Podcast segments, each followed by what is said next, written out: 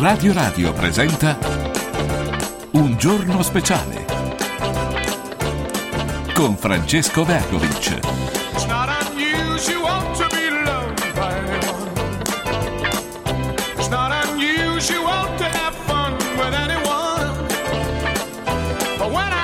Eccolo che arriva Marco Antonellis, direttore del giornale d'Italia. Buongiorno ancora a tutti carissimi.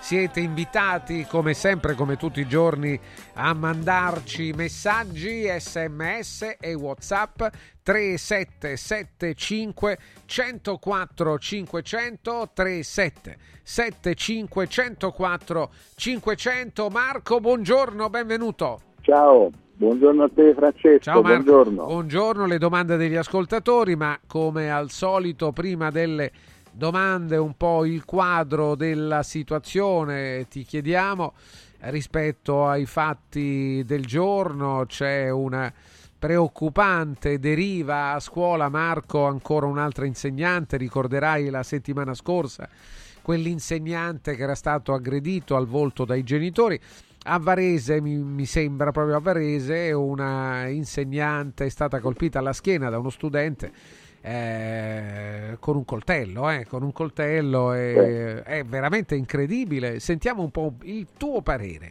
Cosa si può Ma fare però rispetto a tutto C'è questo? veramente, guarda, c'è veramente gente fuori controllo, insomma, sai, con personaggi del genere, con personaggi che, che accoltellano con questa facilità, credo che si possa fare poco o niente. Il problema vero però è che va dato un maggior presidio, una maggior sicurezza alle scuole, così come va dato un maggior presidio di sicurezza anche ad esempio ai pronto soccorso. Vedo che c'è proprio un, un abbrigo da parte di tante persone che se non fai come dicono loro, se le cose non vanno come dicono loro, passano alle vie di fatto.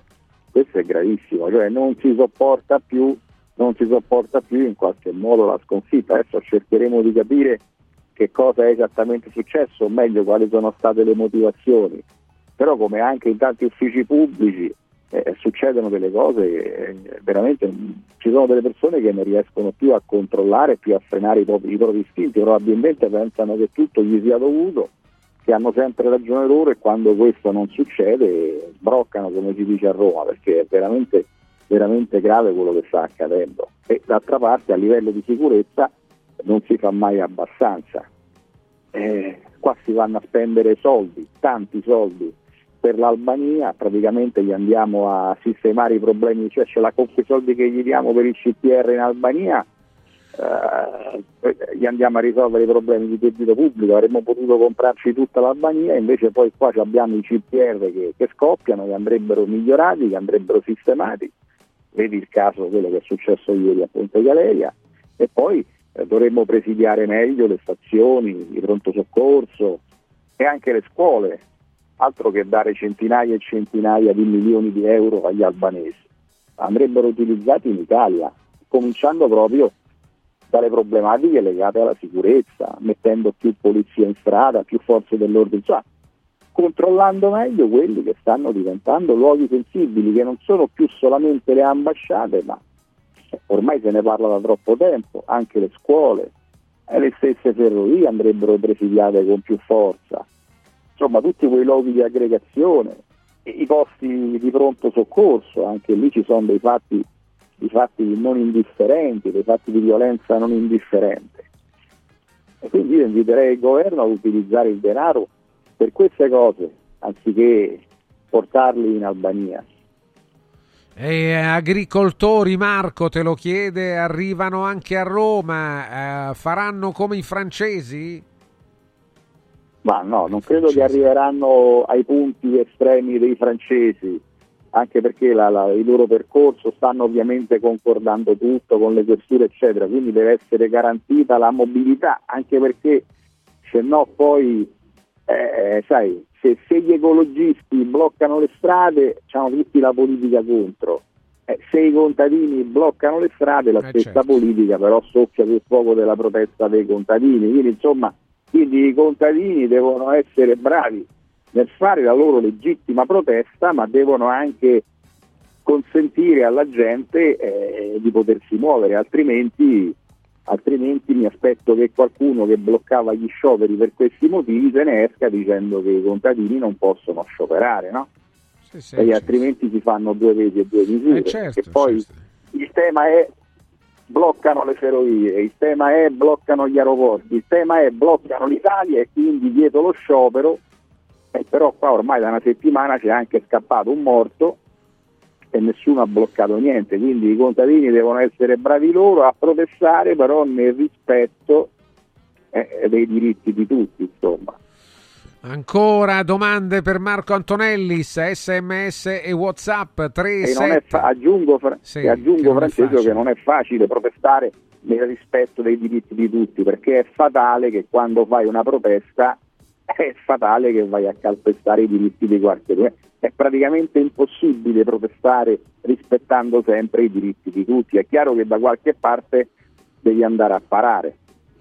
Qua ti scrivono Marco, oh, caro Marco, nonostante gli agricoltori siano in forte protesta, il governo non ne sembra toccato, secondo me perché dall'altra parte c'è la Schlein, che è la più grande garante di questo governo.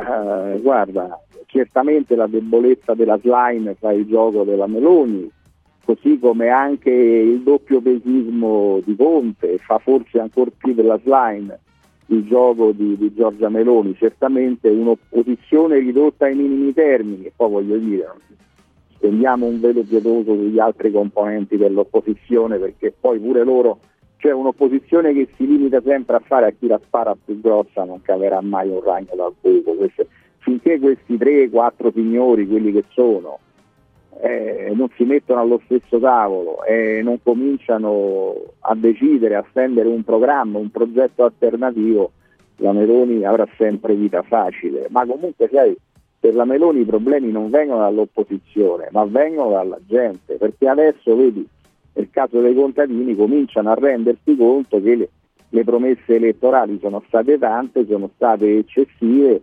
il consenso del centrodestra di governo non è così strutturato e questo è un- ancora un consenso fragile che potrebbe crollare da un momento all'altro. Per cui deve rendersi conto Giorgia Meloni che non si governa con gli slogan, che la luna di miele con il paese è finita e bisogna fare le cose perché sai tu adesso a questi che gli vai a dire se gli hai aumentato l'IRPEF sui terreni, capito? Bisognava pensarci prima. Un altro dice Marco, ma che protesta sarebbe se non ci fosse poi un fastidio verso eh, il traffico o comunque verso altre, eh, altre attività che normalmente si svolgono? La protesta ha proprio questo intento. E anche questo è vero, insomma la protesta perfetta ancora non l'hanno inventata, è ovvio che se ti vuoi far sentire ti devi far sentire Eh, e se non crei un qualche tipo di disagio non ti fai sentire, cioè eh, nessuno ti ascolta. Eh, Detto Eh, hai questo, visto, però, dicevamo bisogna- della Francia perché in Eh. Francia poi eh, riescono ad ottenere eh, quello che chiedono. Il Ma governo sai, lo in Francia, sì, ma in Francia sai, poi c'è pure il mito delle proteste francesi. In realtà fanno tanto casino in Francia, ma poi mi sembra che ottengono ben poco, perché poi mi pare che alla fine Macron fa sempre o quasi come gli pare. Insomma, i francesi stanno sempre a protestare, ma non è che abbiano risolto nulla o siano diventati magicamente il miglior paese del mondo, anzi hanno gli stessi problemi degli italiani, se non addirittura peggiori, insomma, quindi sai, non, non mi sembra che le proteste dei francesi che fanno con cadenza annuale o biennale anche molto pesante poi dopo risolvano qualcosa.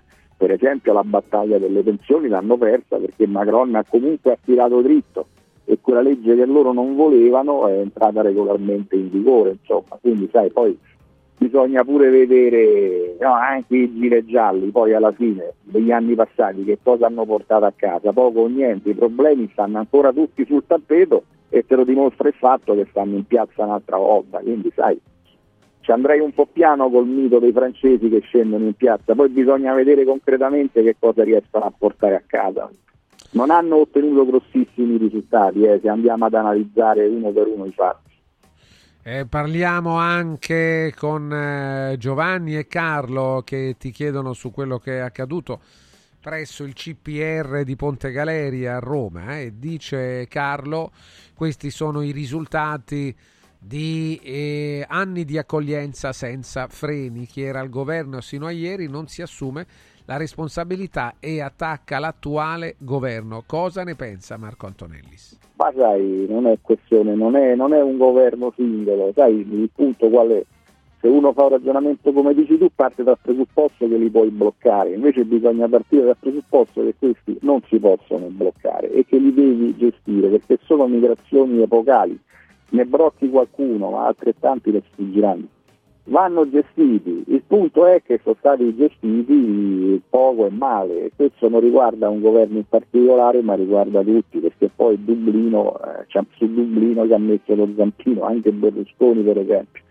Quindi sai, non scaricherei la croce solo su qualcuno. Il tema è che vanno gestiti, adesso ci sarebbero dei soldi, ci sono i soldi del PNRR, gestiamoli, quelli che possiamo accogliere accogliamoli e diamogli però un'esistenza finché stanno in questi luoghi, un'esistenza dignitosa come si conviene ad un paese civile come l'Italia che fortunatamente non è l'Ungheria e non è nemmeno la Turchia e nemmeno la Grecia, insomma diamogli un'accoglienza degna di questo nome, se ci sono due soldi da spendere spendiamoli qua insomma, anziché darli ad altri fuori dall'Italia, anche perché vai a costruire questi CPR eh, in Albania.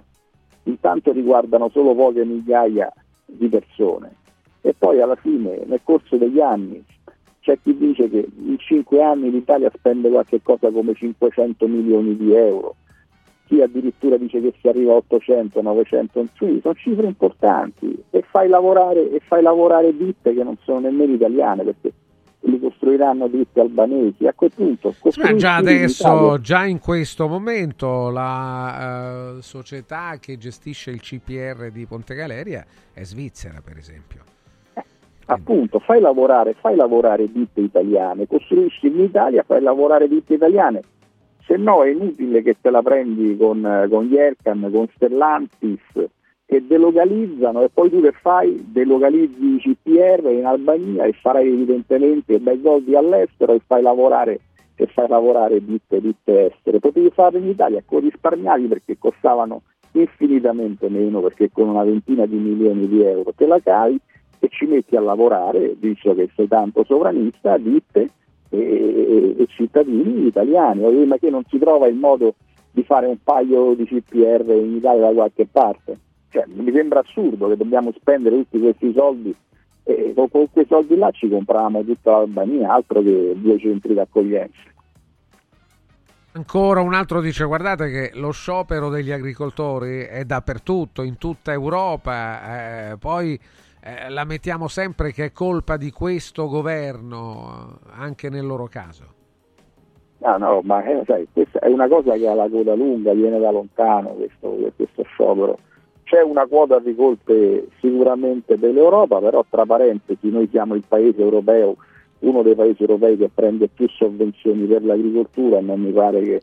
Sai, anche qua c'è l'Europa che quando l'Europa fa da bancomat va bene, quando l'Europa non fa da bancomat allora non va bene, quindi pure qua bisogna mettersi d'accordo perché è vero che gli agricoltori protestano, ma hanno pure avuto tantissimi sussidi dall'Europa nel corso degli anni, eh? cioè eh, l'agricoltura è, è, è dire, la, la, la, la, zona economica e sociale più sussidiata da, dai fondi europei, quindi insomma i, i, contadini, gli agricoltori prendono pure un sacco di fondi, adesso diciamola tutta. Eh, qua le colpe, le colpe poi in realtà sono più della grande distribuzione che non eh, dell'Europa o di un governo in particolare. Io dico che Giorgia Meloni dovrebbe mettere allo stesso tavolo con tutta la filiera, cioè dal contadino, quindi dal produttore alla grande distribuzione, perché poi il prezzo oggi lo fa la grande distribuzione, cioè i supermercati, la, la, la parte finale. Se un prodotto loro lo vendono a, mettiamo a 0,10 e la grande distribuzione poi lo vende a 3 euro, eh, non è mica colpa dell'Europa, eh. è colpa di una filiera economica, è colpa perché se vogliamo trovare delle colpe è la libertà di mercato, quindi quello che si potrebbe fare a livello nazionale, a livello europeo, mettere tutti allo stesso tavolo e cercare di, dare, di fare in modo che venga dato un giusto compenso anche ai produttori, perché poi il problema è lì più che il discorso di Indillo o altre cose che devono ancora partire, che comunque anche là uno se la prende con l'Europa, ma chi le decide queste cose? Le decidono i governi, tra cui quelli italiani. Chi le decide queste cose? I parlamentari europei, tra cui quelli italiani. Quindi adesso a me tutta questa politica ipocrita che fa scarica a barile con l'Europa e poi in Europa ci stanno pure loro o come governo o come parlamentari europei, beh non è che mi piace perché poi è facile prendersela con l'Europa e fare la scarica a barile perché queste cose la gente non le sa. Ma quando tu in Europa ci mandi un igienista dentale, ma poi che cosa ti aspetti? Ma poi non ti lamentare che Francia o Germania siano più bravi di te a tutelare gli interessi degli italiani. Di che stiamo parlando? In Europa bisogna mandarci capaci. Io vedo dei nomi, vedo e sento dei nomi, mi raccontano su quelli che saranno i prossimi candidati sia a destra che a sinistra in questa tornata europea di giugno, beh francamente lasciate ogni speranza voi che entrate, se noi mandiamo questa gente qua in Europa e poi pensiamo che l'Europa ci stia a sentire, lasciamo proprio perdere, perché queste decisioni sì, ha deciso l'Europa, ma non è che piovono dal cielo, eh. ci sono degli organismi europei, tra l'altro alcuni anche all'unanimità, eh, che, che, vengono presi in concomitanza con tutti i governi, compreso quello italiano. Se certe decisioni vengono prese è perché anche gli italiani gli hanno detto di sì, il governo italiano piuttosto che i parlamentari italiani dei partiti che votano. Eh. Quindi fare questo scarica a barile con l'Europa è anche abbastanza, è abbastanza ipocrita, non da parte dei cittadini, che il cittadino vota e può fare quello che vuole, ma da parte della politica. Che quando c'è qualche merito che magari proviene dall'Europa, il merito se lo prende la politica. Quando c'è qualche problema è sempre colpa dell'Europa, ma in Europa eh, ci stanno i partiti che ci stanno qua, sono loro comunque che decidono, non è che, che piovono dal cielo così queste decisioni. Anche l'ultimo patto di stabilità, potevamo esercitare il diritto di veto, quello è un patto di stabilità che comunque ci penalizza. E perché non abbiamo esercitato il diritto di veto? Poi se tra qualche anno l'Italia avrà dei problemi da quel patto di stabilità, state tranquilli che il ritornello sarà è colpa dell'Europa. Eh, ma in Europa decidiamo anche noi e ci siamo anche noi, eh. prendiamo anche noi parte a quelle decisioni. Ancora Marco, ti dicono anche dottor Antonellis, non si può far lavorare aziende italiane, le gare sono europee scrive Claudio. Beh, ma le gare sono europee, ma in Europa ci sta anche l'Italia. Eh, certo. possiamo, possiamo, competere anche noi. Che vuol dire? Non è che perché sono le gare sono europee deve vincere per forza uno svizzero, un tedesco un francese. Il ragionamento è anche sulla direttiva Bolkestein, di cui si discute tanto, gli stabilimenti, quella direttiva che fu portata in Italia, ratificata dal governo Berlusconi, dove c'era ministro anche Giorgia Meloni, quella roba lì fu portata in Italia non perché per dare le spiagge dire, agli operatori esteri, ma perché si pensava, perché molti ritenevano che anche alcuni importanti gruppi italiani avrebbero potuto gareggiare. Capito qual è il discorso? Avanti ancora Marco, tante domande per Marco Antonellis. Buongiorno, ieri ma anche in molti casi oggi i giornali di sinistra in prima pagina non fanno cenno dello stupro di Catania. Motivo, secondo lei, Antonellis? Ma non avevo notato, non avevo notato questa cosa. Nemmeno io, ma non, non, credo, credo, non credo, che non ne Penso parli. che ne hanno parlato tutti, pensano che ne abbiano parlato anche loro. Poi insomma, non so prima pagina o meno, ma non, non vedo quale debba essere il problema o perché non ne avrebbero dovuto parlare. Insomma, hanno parlato praticamente tutti.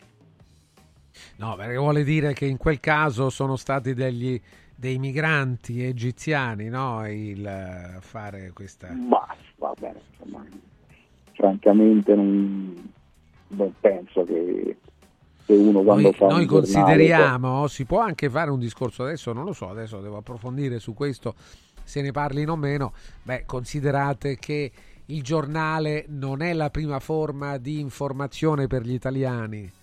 Da una parte pure peccato, insomma, ma è così da sempre, insomma, da, eh, in Italia in modo particolare, ma uno oh, vede la televisione, ascolta la radio e lì sicuramente nessuno ha negato il clamore a questa notizia. Un altro ancora dice eh, la protesta degli agricoltori Antonellis è debole nella lotta contro i veleni però, perché ormai si muore più di cancro in campagna che nelle città. Eh, questo è un altro aspetto, un altro aspetto ti do ragione. Eh, sul discorso pesticidi non sono per niente d'accordo con gli agricoltori. Se l'Europa dice di mettere meno pesticidi, beh, sono perfettamente d'accordo, anche perché pure tra gli agricoltori c'è chi rispetta le regole, ma chi magari, ma chi magari poi esagera. Quindi eh, se ti dice un'agricoltura più verde con meno pesticidi, beh, non penso che, non penso che nessuno si debba sentire, come dire, che ci debbano essere dei moti di fastidio o di disappunto. È chiaro che poi dopo il combinato disposto di questo con la filiera dei prezzi sfavorevole al produttore e via dicendo, e questo provoca, provoca però dei problemi perché è ovvio che devi garantire, devi garantire a, al produttore di fare guadagno. Eh, però voglio dire, non su queste cose, non sulla salute dei cittadini, bisogna guadagnare su altro. Se, se, si dice meno pesticidi, beh io penso che dobbiamo essere tutti d'accordo, produttori compresi, perché poi sono loro che mettono i pesticidi, ne va anche del loro, del loro benessere. Un altro ancora scrive eh, la protesta eh, degli agricoltori Antonellis eh, va eh, osservata con molta attenzione. Tutto quello che contiene riguarda tutti, non solo gli agricoltori, tutti i cittadini che vogliono oh, mangiare eh, in, nella direzione della salute. E vogliono mangiare sano, chiaro, però il cittadino che vuole mangiare sano deve pure mettere in conto che non può pagare certi prezzi, nel senso che se vuoi mangiare sano eh, qualche cosa in più devi essere disposto a pagare. Lì torniamo al discorso della, della, filiera, perché comunque il pesticida ti fa sicuramente risparmiare, compri il pesticida però poi risparmi in definitiva piuttosto che utilizzare altri metodi di, di agricoltura. Eh, quindi anche il consumatore deve mettersi in testa che se vuole mangiare sano eh, non può guardare solo al prezzo, cioè questa, questa tendenza al massimo ribasso che c'è eh, nei supermercati e in tutta la filiera e poi va a detrimento anche della salute. Le, le, cose, le cose sane vanno pagate un po' di più, il consumatore dovrebbe essere, come dire, sensibilizzato su questo tema. Spendi un po' di più, però sai che non ci sono pesticidi e questo dovrebbe essere il tema. Sì, adesso succede che paghi di più tutto e senza avere invece quello scarto a favore della qualità che invece sarebbe normale, insomma, no? Si paga un po' tutto di più, magari i motivi ci saranno pure, ma eh, bisogna sottolinearli, non fare un po' piccole, dei piccoli inganni, come per esempio oh, vendere un prodotto eh, allo stesso prezzo, anzi nemmeno lo stesso prezzo, eh, un prezzo anche rialzato, vai a vedere la quantità del prodotto è minore.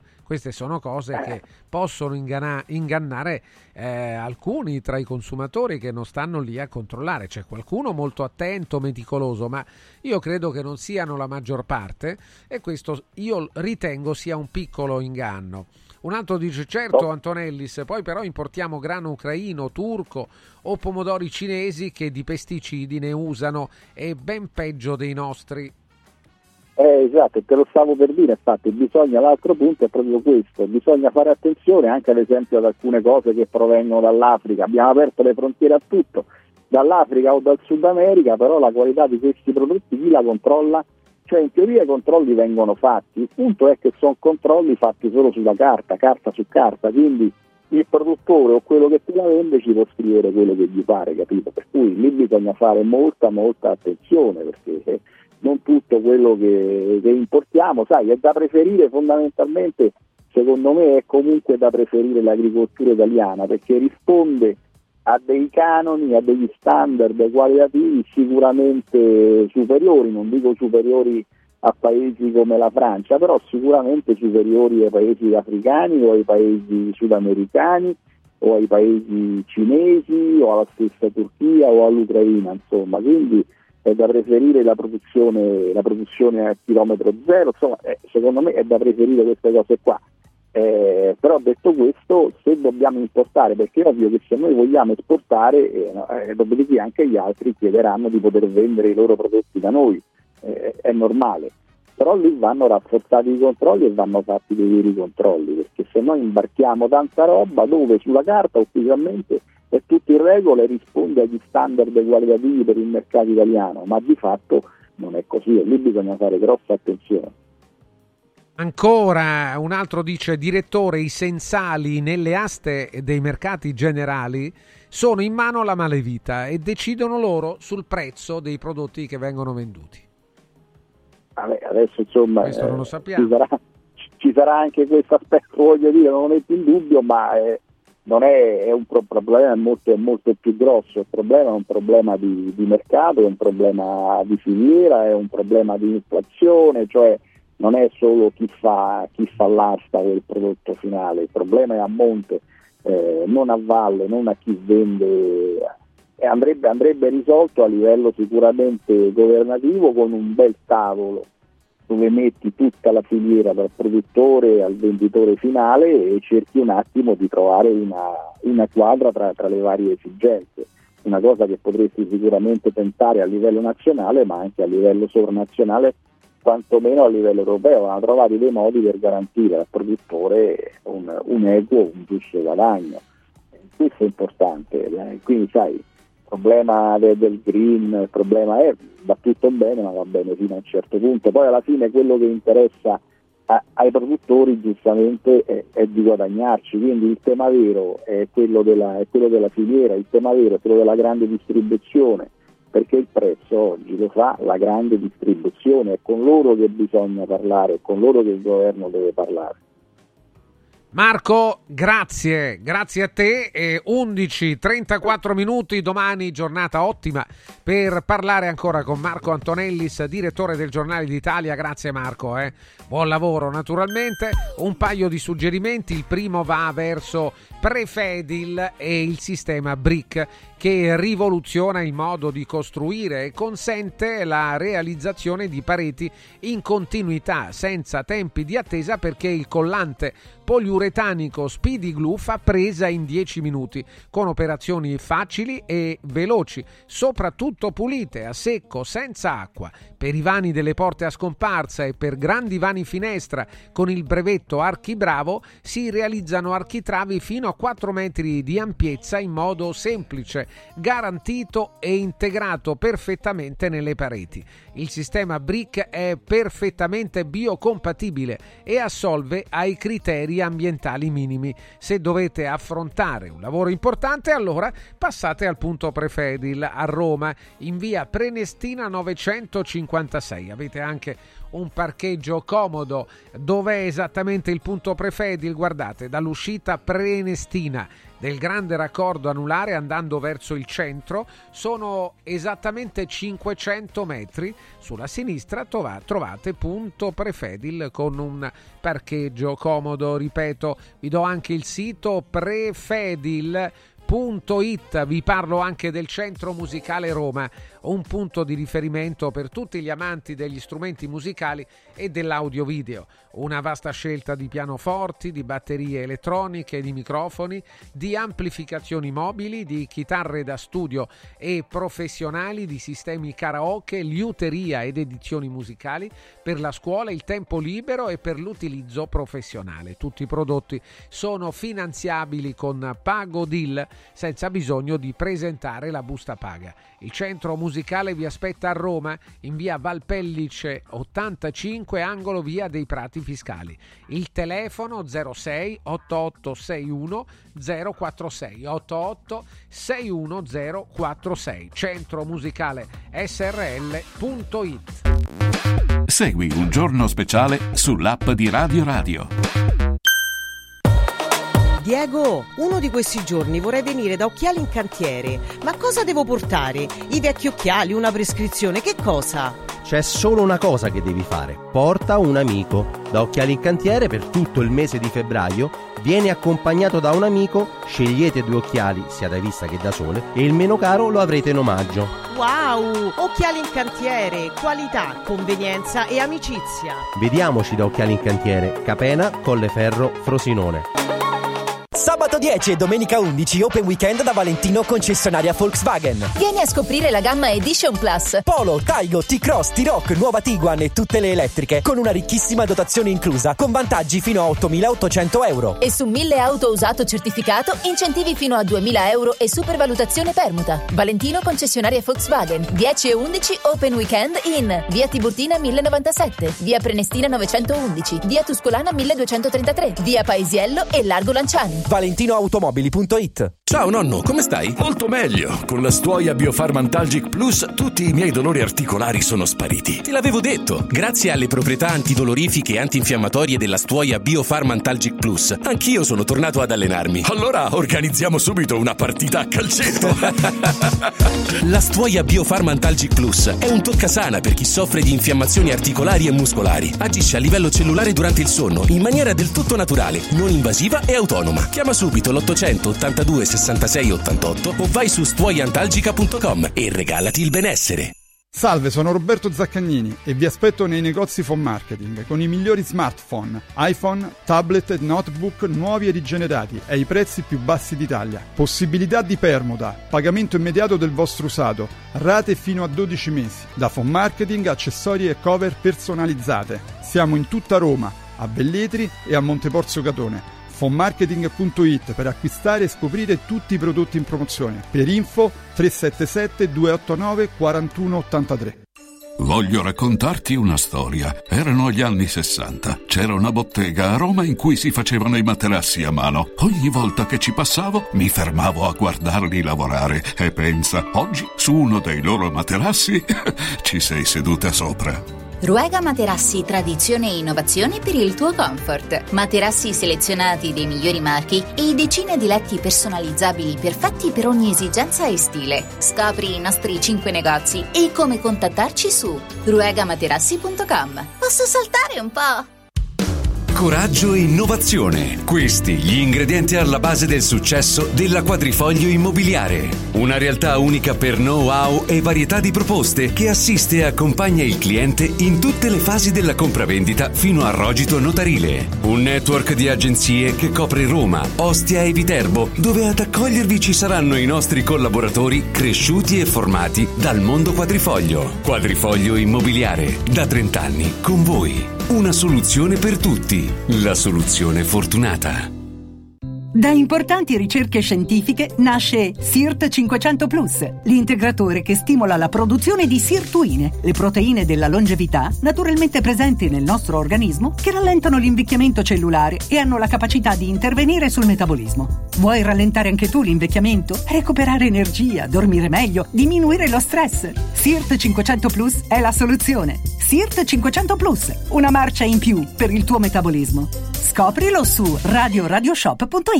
Il mio salotto è un cinema. Il mio soggiorno è un teatro. Non è fantascienza, ma il frutto delle soluzioni tecnico-estetiche del centro musicale. E quindi non solo sofisticate apparecchiature audio-video, ma soprattutto suggestivi suggerimenti per trasformare ogni ambiente in un'area di intrattenimento. Noi del centro musicale siamo in via Valpellice 85, telefono 06 88 61 046. Centro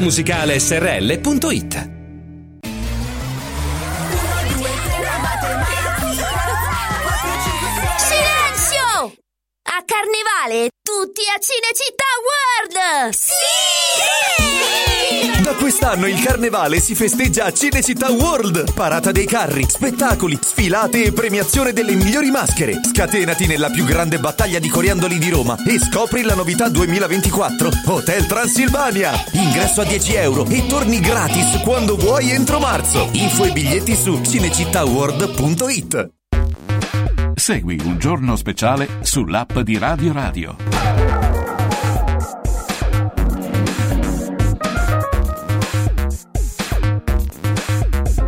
Eccolo qua il professor Mauro Masi, delegato italiano alla proprietà intellettuale. Professor Masi, buongiorno Mauro, benvenuto. Ciao Francesco, anche. Anche, anche naturalmente, perché qui, qui, ci limitiamo con Mauro, siamo d'accordo a, a limitarci, ho detto guarda mi limito perché sennò qui... Lo dicevo per scherzare. No, no, però per sennò qui eh, ci... eh, poi magari ti arrivano domande su, su eh, tutti i fronti, quando invece vorrei oggi però fermarmi un po' sul... Siamo alla vigilia del Festival di Sanremo, quindi vale ancora la pena eh, parlare di Sanremo. Mi pare che non sia scalfito eh, nulla del, del credito del festival, della reputazione del festival, però lo chiedo a te Mauro, è così? È una mia impressione oppure, oppure proprio è, è la verità insomma? Tu intendevi nel senso di evento? Eh beh sì, cioè come evento, eh, come audience, come evento televisivo penso anche. di sì. Mm, sì, non, non vedo che ci siano variazioni rispetto a quello che ha rappresentato Sanremo negli ultimi tempi, negli ultimi anni. Mm, adesso sai, siamo alle premesse, le premesse sono quelle degli altri anni sostanzialmente, l'evento centrale della programmazione RAI, eh, un evento che gode anche diciamo, della non belligeranza degli altri competitor della RAI che in questo periodo hanno deciso, facendo due conti, di non fare controprogrammazione effettiva perché non c'è nessuna guerra a Sanremo, per cui Sanremo si muove in un terreno libero, senza, senza- senza competitori, per cui sai, gli ascolti eh, vicini al 50% sono, sono scontati, sono nella norma. I contenuti, sui contenuti vediamo, potrebbe esserci qualche variazione, eh, però sostanzialmente è questo, insomma, una grande kermesse nazionale popolare, nel tempo è diventato un elemento d'attenzione un po' per tutti, sostanzialmente un'abitudine italiani. Guarda, stiamo, stiamo mandando mentre eh, ti ascoltiamo, Mauro, anche una diretta proprio dal, dalla- dal fuori, dall'esterno dell'Ariston, dove adesso mettono dell'erba finta, mi sembra, no? Mettono dell'erbetta così, dell'erba, non so perché, secondo me non, non migliora la situazione, era meglio come, come, come No, prima, insomma, questo prato d'erba fittizio è, è veramente so, incredibile, veramente. Comunque, ecco, per tornare un po' a te, Mauro, una domanda che faccio proprio da, da, eh, capo azienda RAI, e come sei stato anche tu. Non ti sorprende anche che nessuno o c'è effettivamente un patto di non belligeranza? Ma come mai? Eh, trasmissioni che comunque eh, funzionano, non è che vengano lasciate... Eh, negli anni, saremo avanti da tanti anni, negli anni hanno visto i competitor, in particolare Mediaset, che Sì, certo. eh, hanno, hanno visto che non, non è conveniente da un punto di vista economico, perché per guadagnare uno 0,1 di ascolti o un punto o due punti, il costo economico durante Sanremo è molto forte. Eh, siccome mm, Mediaset è un'azienda privata, commerciale, si fa due conti e vedi che per quelle cifre le può guadagnare e risparmiare eh, in altri momenti. Per esempio, Gia- Gianni ci dice, professor Masi, ai tempi del telegatto, eh, te lo ricorderai di sicuro il telegatto... Siamo negli anni, ma sì, ma siamo negli anni 80, eh. Sì, siamo molti- parliamo molti di anni un'epoca fa. Vero, vero, rispetto alla nella comunicazione 40 anni stiamo parlando Eh, di era un- geologica. geologiche lontane. Però voglio dire, quella- quello che succedeva ai telegatti non accadeva nemmeno a Sanremo. La qualità degli ospiti che c'erano, eh, ricordo che addirittura Michael Jackson eh, salì sul palco solo per premiare un artista, non ricordo neppure chi, chi, chi, eh, chi- chi premiò, ma per dire un artista, insomma, non lo ricordo neanche io, però Ah, sono due discorsi diversi. Mm, mm, Sanremo è diventato, e questo la RAI, tutta la RAI diciamo negli ultimi 20-30 anni, ma anche un po' prima, però io direi negli ultimi 20-30 anni, che sono un periodo molto lungo, come dicevo prima, è riuscita a creare di Sanremo un evento che va al di là del contenuto.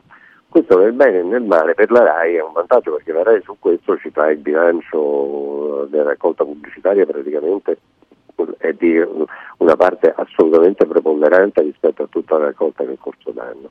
Ha creato l'evento, poi i contenuti eh, il discorso sui contenuti è diverso. Sui contenuti musicali è ancora diverso. Eh, dentro Sanremo ogni tanto c'è qualche chicca, qualche perla che poi si sviluppa nel tempo. Mediamente, adesso so che mi attirerò delle critiche su questo, mediamente la qualità musicale è medio-bassa, con qualche eccezione. Con qualche eccezione. Eh, la qualità degli ospiti è diciamo media, non elevatissima ma media, in genere sono vecchie glorie di Hollywood, eh, ti posso dire, eh, mi dicono che quest'anno c'è John Travolta, insomma John Travolta è stato un grandissimo, adesso è su Diario del vero. Berlino. Sì, sì. Eh, ehm, ti dico, allora, sono- quello che cerco di dire, non so se riesco a far passare il messaggio, è che la RAI ha, cre- ha creato un evento, ed è un evento, questo è un fatto oggettivo, è un evento. Poi i contenuti dell'evento, ti ripeto, i contenuti artistici, i contenuti musicali è un altro tema.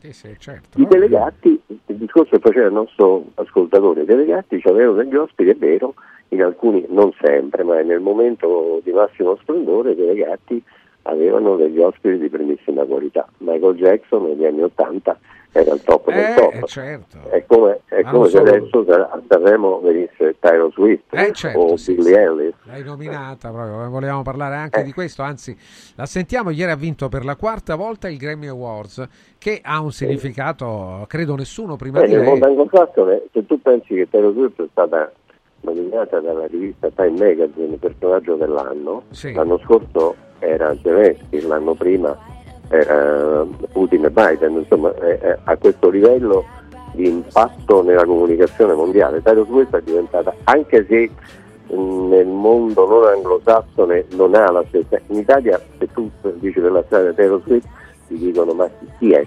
Non È sanno vero, quale vero, canzone vero, gliela fai io, sono- magari la io ti, io ti risponderei così, è solo il nome conosco ma, ma non conosco nemmeno una delle sue canzoni. però eh, smuove degli interessi economici che mutati e smutanti, facendo il rapporto della pari- cosiddetta parità di poteri d'acquisto, muovevano soltanto i Beatles nel momento migliore. eh. Cioè, questa è una che muove miliardi di, di dollari l'anno, miliardi, non milioni. Mamma mia ragazzi, questa è la, la forza, la potenza anche di, di- anche di un affare e evidentemente anche però della, della musica. Sentiamolo un attimo, dai, Taylor Swift.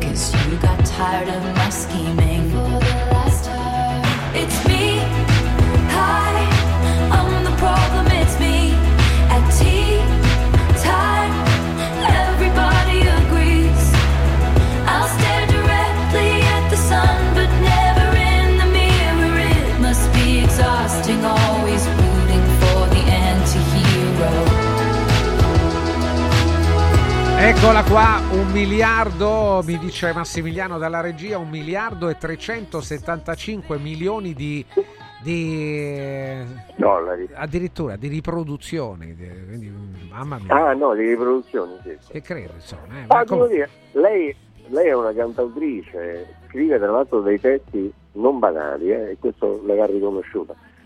A me sinceramente ho- non riesco a capire questo terrificante fenomeno mondiale, però eh, ne prendiamo atto. Sì, sì, eh, certo che dobbiamo dire.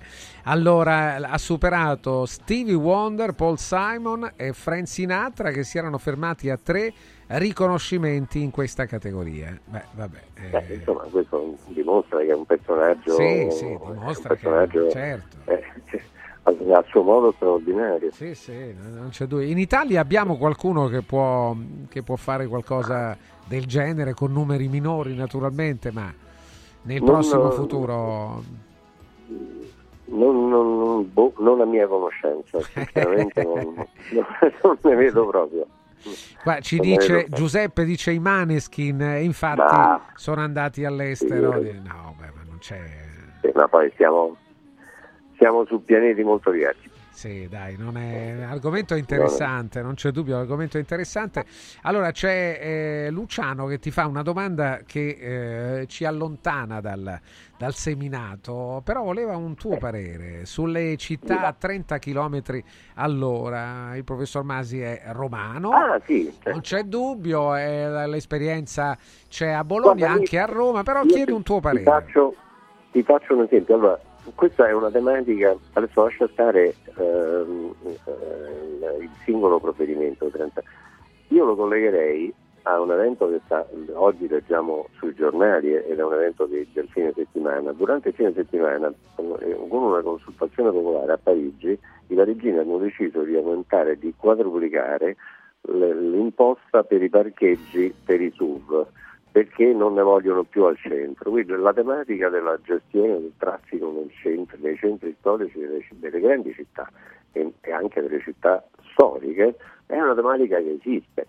Poi si può discutere se il provvedimento, il singolo provvedimento, quello dei 30 km, è accettabile o non accettabile, la declinazione con cui viene fatta, anche la- questa, questa mega tassa che è stata messa sui SUV a Parigi, praticamente se tu con i prezzi attuali, se tu eh, posteggi un'ora a Parigi vai a pagare col SUV paghi 50, 50 euro, una cosa del genere. eh. Ah, certo. Di fatto lo, re- lo rendono impossibile. Eh, eh, dimostra che il problema esiste.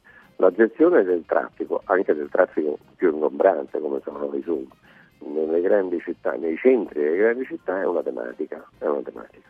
A Roma noi questa tematica la viviamo in maniera drammatica da sempre, eh, perché il traffico dentro il centro storico di Roma è un traffico di difficile gestione e poi si riflette a cascata come effetto domino nel traffico tutto, di tutto intorno alla città e quindi nella città. Eh, le problematiche del traffico sono problematiche molto complesse, vanno studiate con attenzione, non si possono dare mh, così eh, risposte superficiali. Ci sono matematici che studiano degli algoritmi eh, molto approfonditi e molto, molto, molto Ma certo, difficili certo. per la- per la- perché il traffico ha delle, delle- delle fluidità, delle oscillazioni mm, che vengono studiate da matematici e da statistici di sofisticata tecnica. Eh, ma certo, è un problema veramente enorme questo, eh, che certo non è facile risolvere se non l'avrebbero fatto.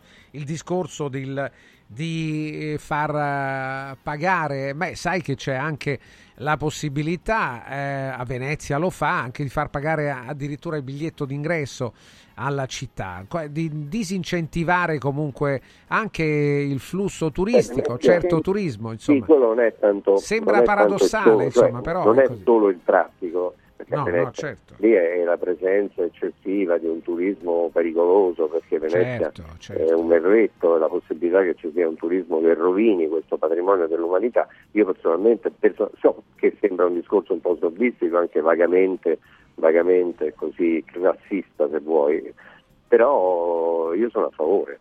Venezia, Venezia Roma, eh, Firenze, eh, Siena eh, vanno preservate, abbiamo il diritto dovere di fare queste, queste bellezze per, per le future generazioni, anche mettendo dei vincoli di ingresso, purtroppo, è così.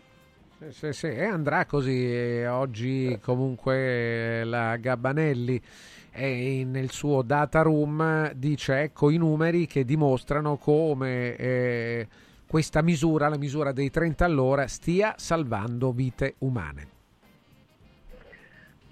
Questo non lo so, non mi parlare, fammi un'altra domanda. No, no, ma sì, lo immaginavo, però l'inchiesta la fa lei, che devo fare lì là? È vero, vabbè, no, ti faccio un'altra domanda adesso. No, ma io adesso perché no, Sì. adesso no, no, no, scusa per essere chiari. Sì. Non per la lei, non per lei, per la Gabanetti, con la quale peraltro io ho avuto qualche, diciamo, qualche discussione durante eh, il periodo in cui ero capo azienda RAI, lei- però insomma poi le cose. Al netto di questo io so- mi danno un po' fastidio i tuttologi, cioè quelli che parlano di qualunque cosa. Eh, con, mm, io so che per dire delle cose intelligenti c'è gente che studia la vita, un argomento specifico, eh, le università, il post università, approfondimenti vari e, hanno, e sono molto, chi più approfondisce un tema è sempre molto attento a dare, tra virgolette, le verità rivelate anche se studia tutta la vita su questo. Qui si sente chiunque che prende e parla, dice di qualunque cosa, parlano qualunque cosa, mm, boh, qual è la cognizione di causa per passare dalla tematica del deficit pubblico in Cina piuttosto che a come è stato gestito il Covid ai 35. Insomma, mm, i tuttologi sinceramente mi fanno venire l'orticaria. Va bene Mauro. Allora, di, eh, una domanda che invece ti faccio proprio per il, i prossimi giorni, se eh, sarà possibile, mi auguro che tu eh, riesca ad intervenire magari per qualche commento. Io sono sicuro che eh, lo vedrai Sanremo. Dici, dici su Sanremo? Sì, sì, lo vedrai, dai che lo vedi. Qualcosa lo vedi. faccio per voi, Ah, non ecco. sono un appassionato di Sanremo, perché avendolo fatto, avendone fatti due, quasi tre, Sì. avendoli fatti proprio personalmente, non ne sono un appassionato, però lo faccio per voi, volentieri. Grazie Mauro, grazie al professor Mauro Masi, buona giornata Mauro. Buona giornata, eh. Le 11:58 minuti, eccolo il nostro buongiorno a Cristina. Siamo nel mondo di Mondo Polizza e che offre i migliori prodotti assicurativi al prezzo più basso del mercato, grazie proprio ad accordi diretti con le compagnie assicurative più importanti. Eh, grazie Cristina, buongiorno. Buongiorno, un saluto a tutti quanti. Beh, grazie del servizio. Innanzitutto c'è una, eh, un momento più utile di altri per eh, non solo per conoscere, ma per approdare alle grandi possibilità che ci, dà, che ci dà Mondo Polizza ed è il momento in cui la vostra polizza assicurativa sta eh, chiudendo la sua stagione, no? Sta finendo. In- allora, sicuramente eh, noi stiamo, ce- nonostante gli aumenti che ci sono anche in campo assicurativo, stiamo eh, cercando di dare dei, dei prezzi competitivi eh, pur mantenendo alta la qualità del servizio che offriamo. Quindi se si ha una polizza auto in scadenza per un'autovettura, per un autocarro, per una moto, chiam- ciclomotore chiamateci perché sicuramente riusciremo a trovare eh, una soluzione vantaggiosa con la possibilità anche di pagare in 10 rate. Ovviamente il- questo è il servizio sulla Recciato, ma ehm, anche per ciò che riguarda tutte le polizze della famiglia piuttosto che le polizze dell'impresa o del libero professionista riusciamo a dare una consulenza che è una consulenza mirata eh, sulle esigenze della persona, dell'azienda o della famiglia che ci ha contattato, cercando comunque anche di avere eh, un ottimo prodotto a un prezzo competitivo. Benissimo, parliamo di Mondo Polizza, mondopolizza.it. Avete la possibilità anche di andare personalmente a vedere, a verificare, a parlare, magari avete qualche cosa di specifico eh, che avete voglia di, di condividere con Cristina, con eh, tutti i collaboratori di Mondo Polizza, vi do intanto il numero di telefono 06 5576 903 06 5576 903 andate su mondopolizza.it se non siete riusciti a segnare il numero. E, e queste sono le sedi però se volete andare di persona. Roma è via Quirino Maiorana 157 Rieti via delle Orchidee 2D via delle Orchidee 2D mondopolizza.it mondopolizza.it e qual è tutto il vostro oh, la vostra offerta? Su che tipo di polizze va Cristina?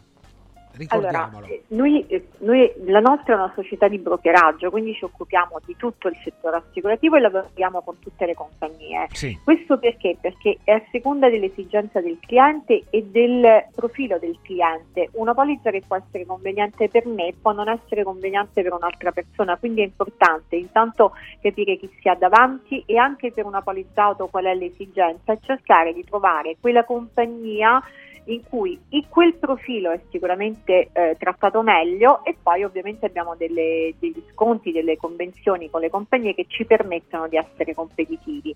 E per quanto riguarda invece un'azienda, una polizza per una famiglia, per un libero professionista è necessario prima capire qual è, qual è l'esigenza, cos'è che bisogna, eh, dov'è che c'è magari il pericolo che in caso di sinistro il danno sia grande e da lì partire per costruire insieme una copertura assicurativa che sia eh, che copra eh, i rischi che si possono correre cercando anche di trovare un prezzo competitivo. Grazie Cristina, mondopolizza.it, mondopolizza.it, buona giornata. Ciao Cristina. Un saluto a tutti. Tra poco show food. Segui un giorno speciale sull'app di Radio Radio. Devo stampare i miei nuovi bigliettini da visita. Pressup.it Devo stampare il catalogo per la mia azienda. Pressup.it Cerco uno stampatore di qualità che consegni in 24 ore. Pressup.it Se hai la partita IVA, vai su Pressup.it, fai il preventivo in tempo reale, carica il tuo file di stampa e ordina con un clic. Cosa aspetti? Prova la qualità di Pressup, il tuo stampatore online. Il sistema Brick rivoluziona il modo di costruire, di progettare, di razionalizzare e gestire il cantiere. Le tramezze e le fodere interne degli appartamenti possono essere realizzate al momento della vendita, consentendo agli acquirenti di personalizzare la distribuzione degli ambienti. In una settimana si otterranno le pareti completamente tinteggiate e asciutte. State progettando un edificio? Venite a trovarci al punto Prefedil in via Prenestina 956 a 500 metri all'interno del GRA. Sportello Legale Sanità. 12 anni di giustizia ottenuta e di giusti risarcimenti alle famiglie colpite dalla mala sanità. come per danni provocati in banali interventi ortopedici o per danni o decessi provocati da mancata diagnosi di patologie tumorali. Sportello Legale Sanità. A disposizione di tutti gli italiani contro la mala sanità, senza alcun costo anticipato. 800 700 802 sportellolegalesanita.it Anche quest'anno vi portiamo a casa l'oro della Sabina, l'olio nuovo extravergine di oliva Sabina DOP.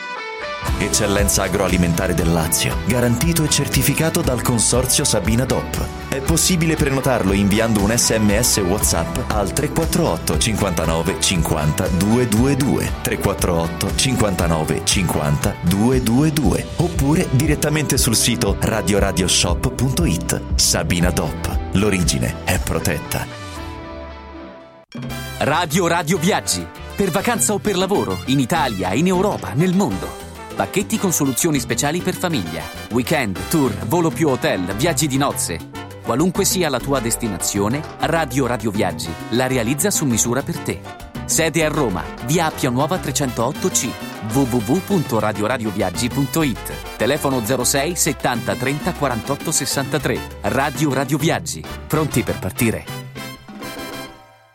La tua gioielleria di fiducia a Roma è Universo Oro. Per i tuoi acquisti preziosi, affidati ai professionisti di Universo Oro. Gioielli esclusivi, diamanti e pietre preziose, orologi di lusso e oro da investimento. Viale Eritrea 88, numero verde 800 13 40 30.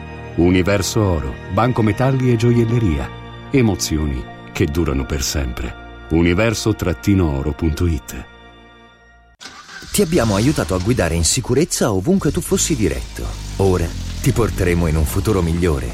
Carroom, l'unica concessionaria esclusiva Volvo a Roma. Carroom, al chilometro 33 e 7, carreggiata interna del GRA, uscita uffici finanziari. Da Carroom trovi anche offerte vantaggiose di noleggio e oltre alla normale manutenzione puoi fare la revisione, sostituire i pneumatici e avere un eccellente servizio di carrozzeria. Carroom, più Volvo di così.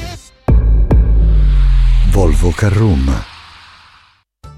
Stanca della tua vecchia cucina? È ora di cambiarla! Scopri i tanti vantaggi che Stosa Store Capena ha riservato per te. E con l'acquisto di una cucina Stosa completa di elettrodomestici, ricevi in regalo un buono acquisto fino a 500 euro da utilizzare da Luzzi Home Arredamenti a Borgo Quinzio, dove trovi il meglio per arredare tutti gli ambienti della casa. Stosa Store Capena ti aspetta in via Tiberina 34 anche la domenica. Stosa, molto più di una cucina. Guarda, anche qui una ravioleria dumpling bar. Ormai le trovi in tutta Italia. Entriamo, il pranzo è servito. Mmm, sono buonissimi, di qualità e pluripremiati. Eh sì, grazie al franchising 2.0 del Dumpling Bar, anch'io ho potuto aprire la mia ravioleria. È facile, completamente gratuito, include formazione dello chef Gianni Catani, rinnovo di menù periodico, scelta e addestramento del personale, pubblicità. Ho chiamato il numero 344 06 58 913 e il mio sogno si è realizzato. Chiama anche tu o vai su dumplingbar.it. gratuita.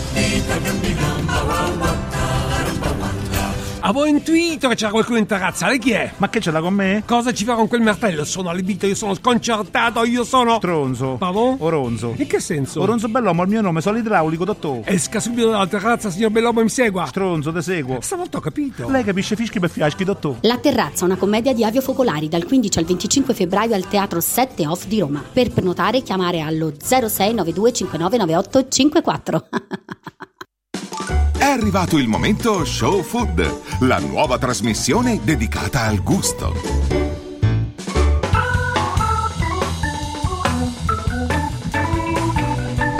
Siamo come ogni lunedì a quest'ora, parte Show Food con i nostri amici. Buongiorno, benvenuti naturalmente. Oggi è anche la giornata contro lo spreco alimentare, quindi ognuno di noi nel proprio piccolo, grande, medio, quello che è, insomma, si potrebbe dare da fare contro lo spreco alimentare. Igles Corelli, buongiorno, eccolo là. Ciao, buongiorno. Ma come? Ecco Ma ti qua. presenti con, con il caviale? Ma guarda, sei veramente Ragazzi, terribile. Sono, sono a Taste, eh, stiamo a Firenze, stiamo degustando i prodotti eh, che sono in fiere, che sono una roba esagerata. Quindi abbiamo fatto un giro con quelli del Gambero Rosso, ad Sì. però mi sono soffermato sul caviale perché insomma, Eh beh, eh, non è male. Anche perché il caviale, eh, forse hai ragione tu, di solito non si butta via. Eh, non fa parte di quei prodotti che si sprecano. Penso.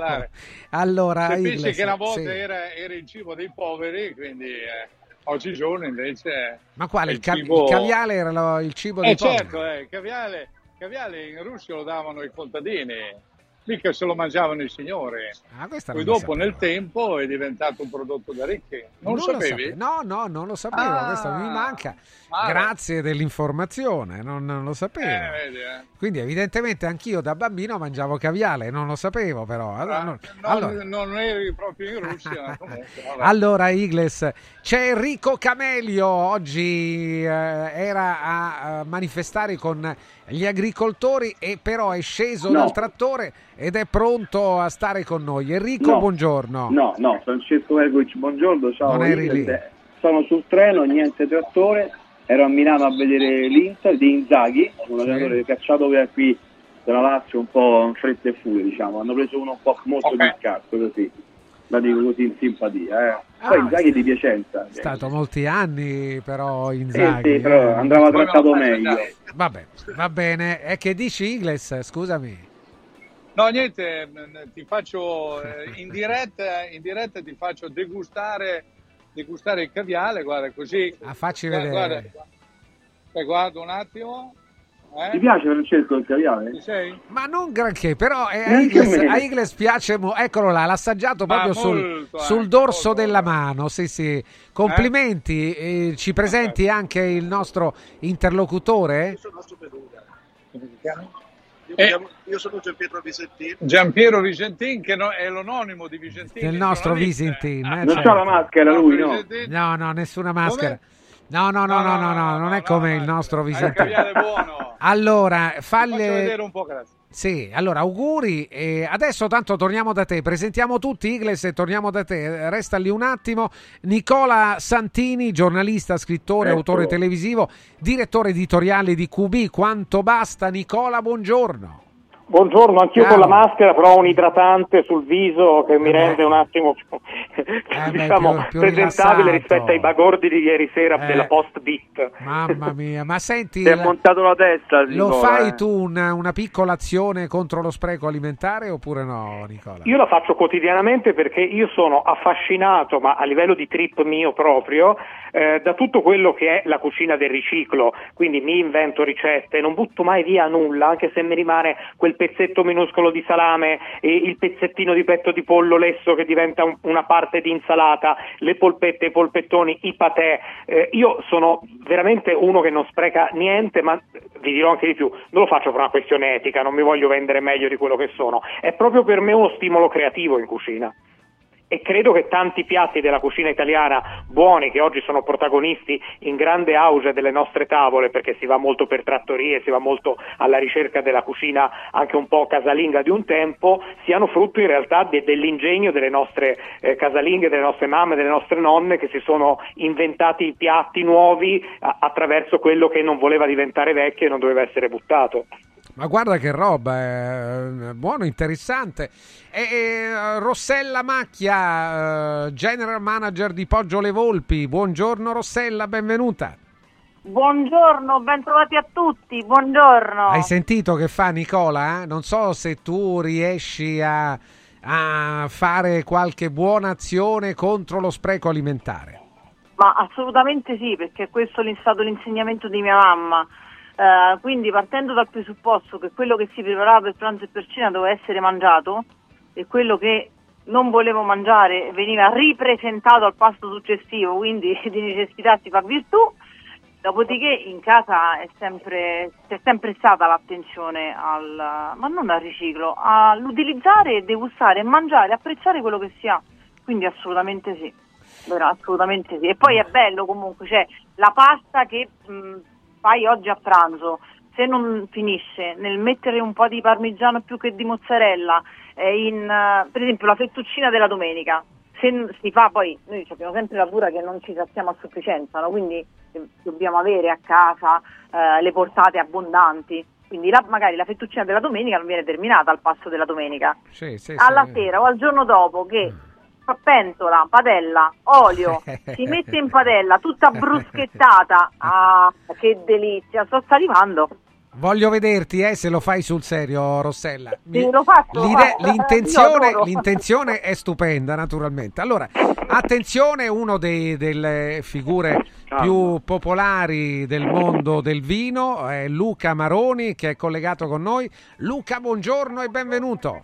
Buongiorno, buongiorno a tutti, alla mia Rossella e a tutti voi. Buongiorno Luca.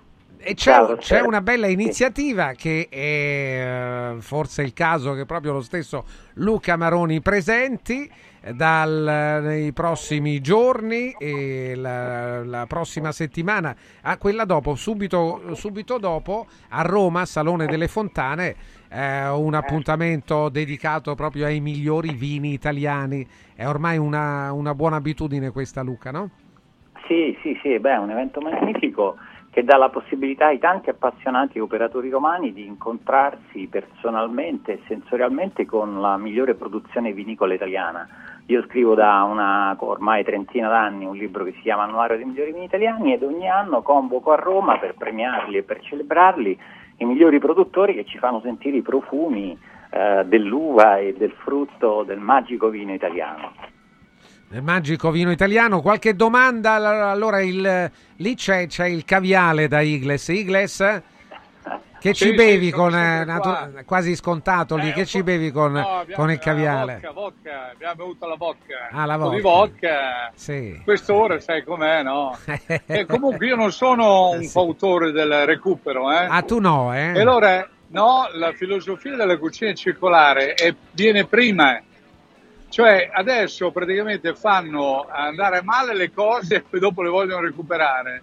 Bisogna studiare il prodotto prima che lui vada avanti nella maturazione.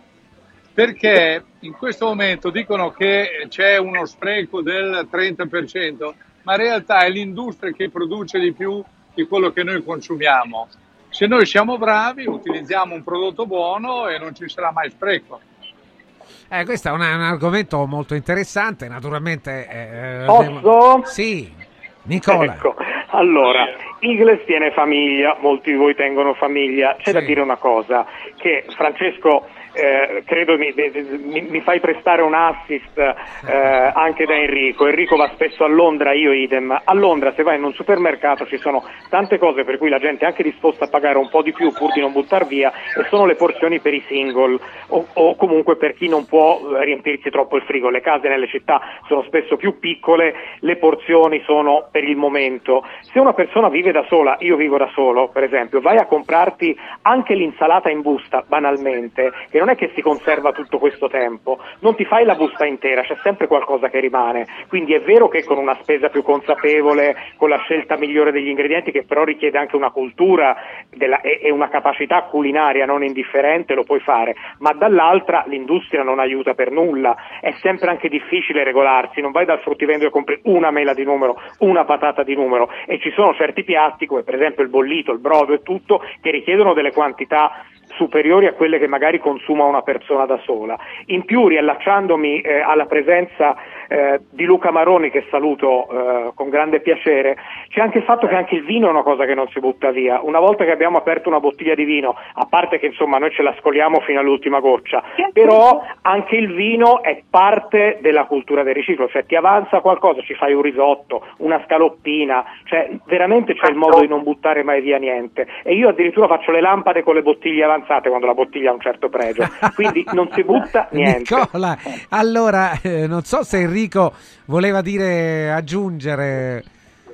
Enrico? Sì, Francesco, ecco, ti ascolto. No, ti volevo chiedere a, a Luca Maroni se possiamo fare qualcosina per i ristoranti che sono sempre con le carte dei vini con, con, con l'asterisco e stanno aumentando. Perché con l'asterisco, l'asterisco a, sì. Aumentano le etichette ma mancano i vini. Che facciamo?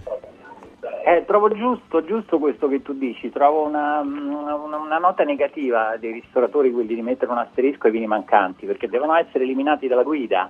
Quanto al discorso sul vino che non si butta nulla, che sono d'accordissimo con l'amico che mi ha... Con Nicola Santini, sì, sì. Con Nicola, sì. C'è da, c'è da, osservare che i produttori di vino si stanno organizzando, cioè si va capendo che 750 centilitri, che è l'unità di misura della bottiglia, sono troppo abbondanti e quindi si stanno sviluppando dei packaging alternativi con il vino a porzione, cioè delle piccole bottigline da 187 centilitri ad esempio, che sarebbe un quarto del 750, che sono opportuni per il consumo da singolo. Quindi work in progress, il nostro comparto si sta organizzando per essere sempre più vicini ai consumatori e alla moderazione del bere che è un po' il trend salutistico di questo periodo. Rossella Macchia cosa dice, cosa aggiunge? Presente. anche, su allora, questo, il... anche su questa storia del, Beh, di bottiglie sì, più, più, misurate. Assolutamente sì, Co- come dice Luca è tutto in divenire, quindi è un uh, lavoro eh, per il progresso e una vista al futuro, quindi eh, laddove prima era la bottiglia da 3,75 ma oggi già due persone, più che tre persone a tavola, la bottiglia la terminano perché la apprezzano però il, ehm, anche l'utente singolo che decide di mangiare la monoporzione più che due porzioni della stessa portata e vari deve avere la possibilità non solo di bere il vino più che in tetrapack o comunque ehm, il vino di, di qualità in eh, bottiglie a lui relativamente dedicate. Certo è che è un tutto in divenire perché comunque va studiata eh, al di là della fase di imbottigliamento, la bottiglia stessa, il packaging, quindi è una cosa da fare ehm, in un certo modo.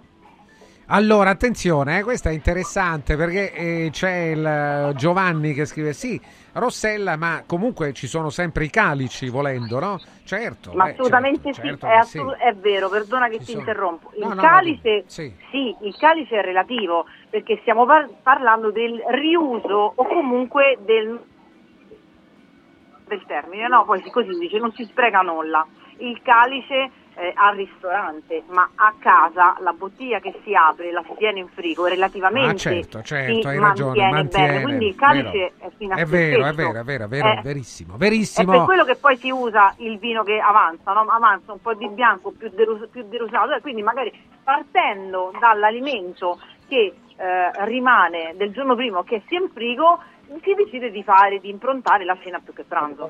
Allora, ad Igles chiediamo invece, visto che ce lo chiede un nostro Danilo, un nostro ascoltatore che è un appassionato di, di cucina, che ha rivisto, evidentemente gli è capitato proprio in questi giorni, eh, davanti agli occhi quel filmato, quell'inchiesta di report sui ristoranti premiati con la stella Michelin e dice ma è possibile, ma la realtà è veramente questa, e cioè che eh, i ristoranti premiati con la stella Michelin quasi nessuno riesce a, a così, ad avere i conti a posto, nel senso sono più le uscite che le entrate, Igles. Eh, ragazzi, è come prendere un vestito d'Armani e pagarlo 100 euro. Sono i, i prezzi che noi paghiamo. Ah, tu dici che noi paghiamo troppo poco, paghiamo troppo Eh, poco. certo, eh, ma, lo- ma l'ho sempre detto, però il locale stellato non è che deve aumentare i prezzi e produce solo ed esclusivamente delle verdure, cioè deve produrre dei piatti come si faceva una volta, la carne, il pesce, la celiegina e così riuscirà ad andare meglio anche il mondo vinicolo perché in questo momento pochi rossi vengono abbinati al cibo perché non ci sono piatti da vino rosso, questo l'ho già detto molte Sì, volte. sì, e poi in funzione anche alla carta dei vini, che secondo me i ristoratori sono sempre stati, è sempre stato la banca della- dell'azienda agricola, eh, sarebbe meglio utilizzare i vini per i propri piatti. Cioè se uno ha eh, determinati piatti, per quale motivo deve prendere dei vini che nella sua cucina non sta bene? Ecco, questo è quello che, quello che... E poi meno abbinamento c'è al ristorante, meglio è. Più liquido che noi ingeriamo e più eh, faremo fatica poi a digerire. Allora, Questa er- è la scienza, non Sì, sono sì, io. sì. eh. Beh, vabbè, tu sei eh, comunque una figura eh, importante anche di conoscenza, di esperienza. Allora, Enrico Camelio, che aggiunge Enrico? In quella puntata di report c'eri anche tu.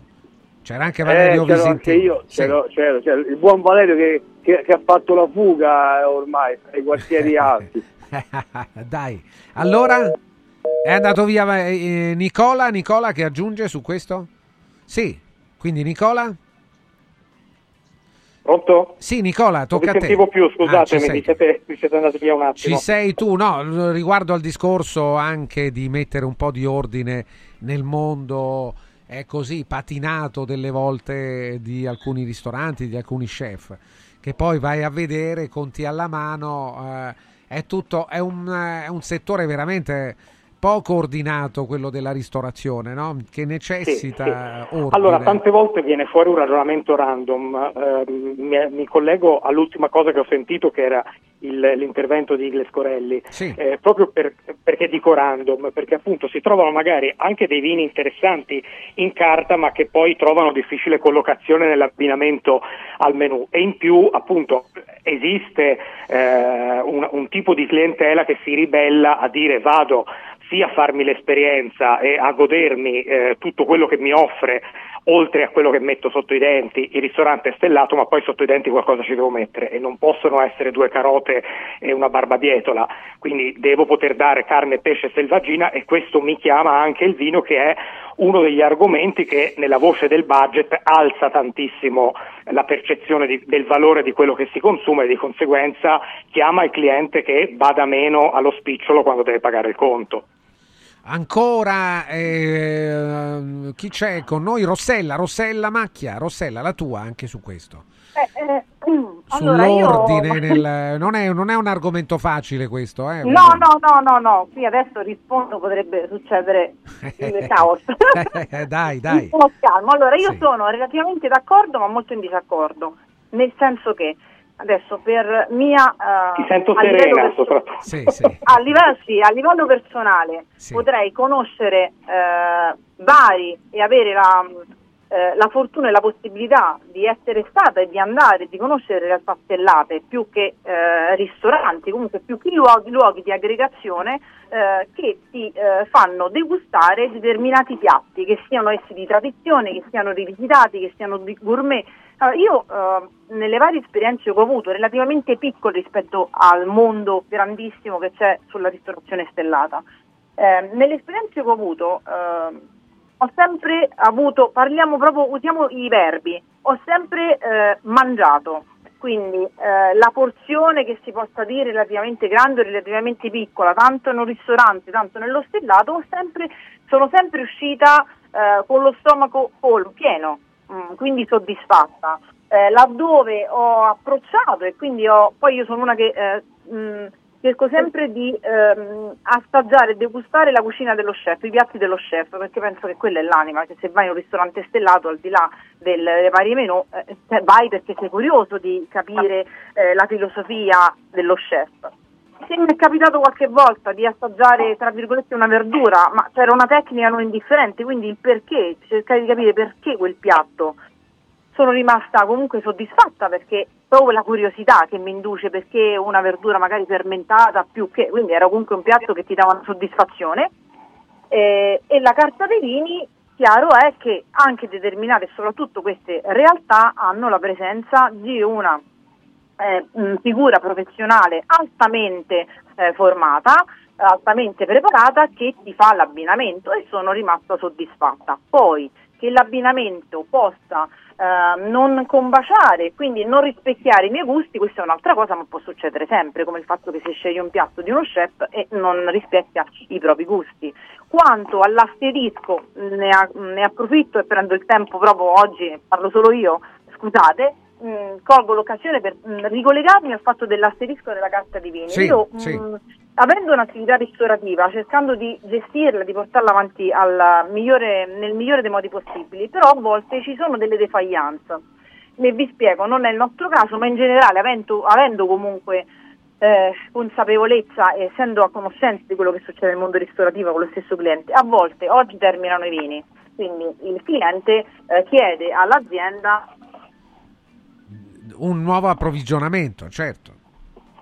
E tra il non essere presente, toglierlo nella carta e poi magari si riporta e è presente con la nuova annata, a volte non c'è neanche la tempistica di toglierlo dalla carta, ma questo è un altro motivo, anche, è collegato anche a un altro motivo, perché oggi le, molte realtà ristorative lavorano ma sempre con meno personale, quindi è tutto più incentrato e concentrato sulla stessa persona che deve fare più e più cose e a volte qualcosa può sfuggire.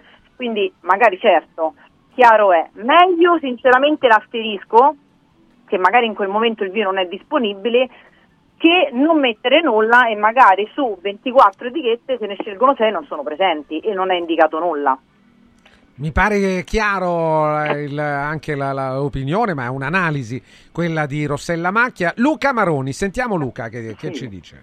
Ma io, mh, tutto vero, però c'è da, da, dire un dato su cui sono in disaccordo su quanto detto da Igles. Igles ha eh, definito, o meglio sì, ha detto che i mh, ristoratori sono la banca dei produttori di vino.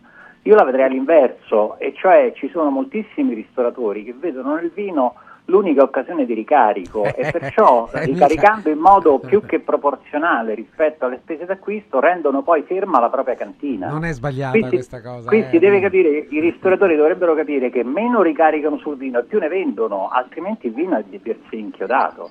Eh, non è Quindi sbagliata questa.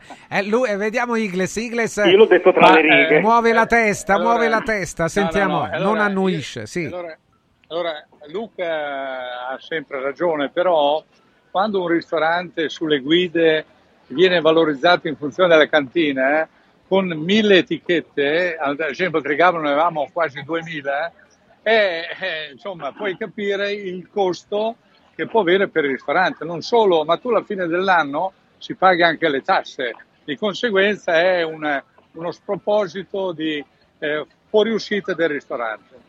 Sicuramente non ne ha un beneficio. Allora, Sì, no, dobbiamo... ma que- sì, sì. Questa è una realtà, osservo solo che mh, purtroppo talvolta i ricarichi sovrabbondanti sono effettuati sui vini più economici. Allora, che senso ha Vero, acquistare vero, un vino vero. un ristoratore a 4 euro e rivenderlo a 35? Cioè, se quel vino fosse messo in carta a 10, 12, anche se per, moltiplichiamo per 3, 12 euro, se ne venderebbe molto di più che messo a 35.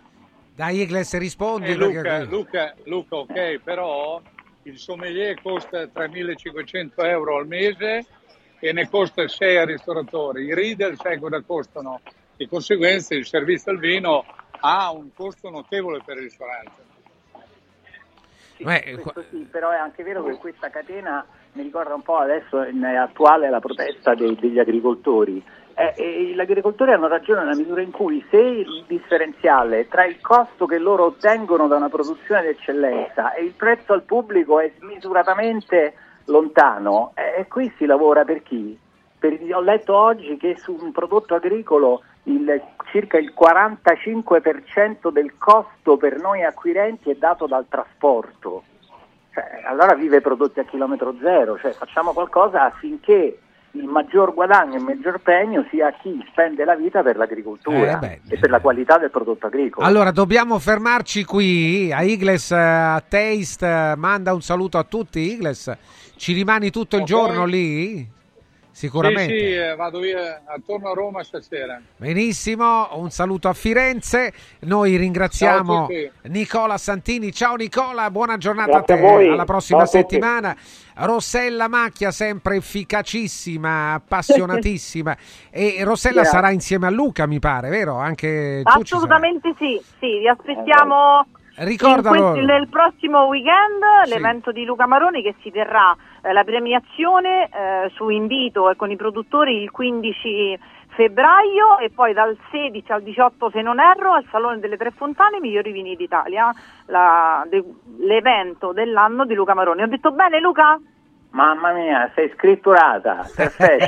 Un bacione a Felice, un bacione a Felice. Grazie, grazie. Buona giornata a tutti. tutti voi, ciao a Luca Maroni, ciao Rossella, naturalmente Enrico, vediamo di recuperarlo tra poco. Adesso abbiamo velocemente un appuntamento importante, quello con Modea- Modoal che nel 1984, nel 1984 nasce e costruisce anche eh, la sua fortunatissima attività che la porta oggi ad essere un'azienda di grande qualità e valore in campo nazionale.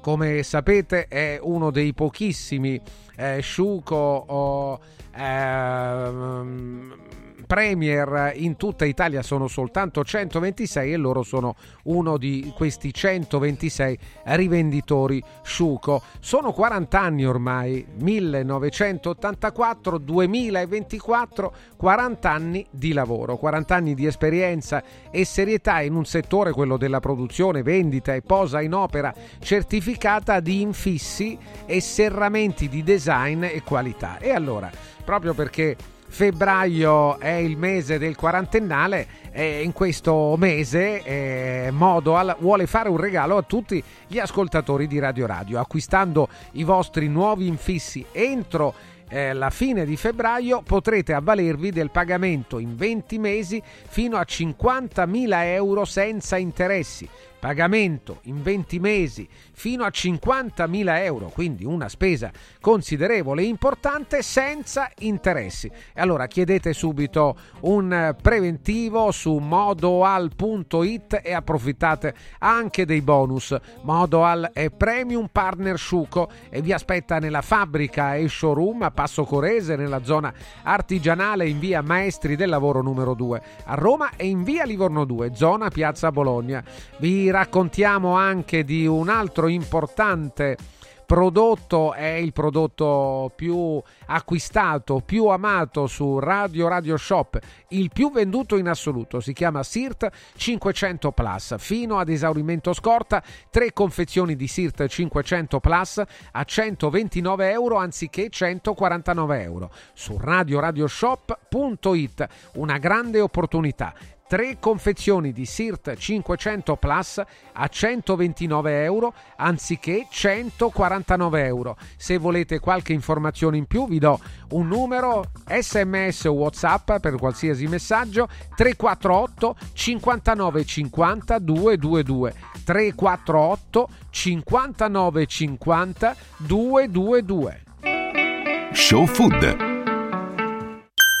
I colori e i simboli che ci fanno battere il cuore, le emozioni che ci uniscono, la storia di una grande squadra.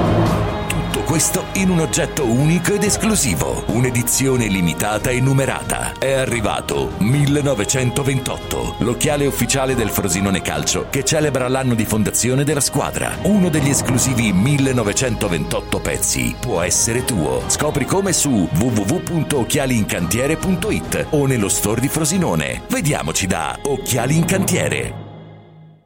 Villa Mafalda, il punto di riferimento a Roma per la tua salute. A Villa Mafalda l'esperienza medica incontra l'alta tecnologia. Una proposta completa di prestazioni eseguite in totale comfort e sicurezza. Esami diagnostici con le strumentazioni più all'avanguardia. Chirurgia endoscopica e robotica per interventi meno invasivi e una guarigione più rapida. Assistenza medica 24 ore su 24 tutto l'anno, compreso i festivi. Villa Mafalda è in via Monte delle Gioie 5 a Roma.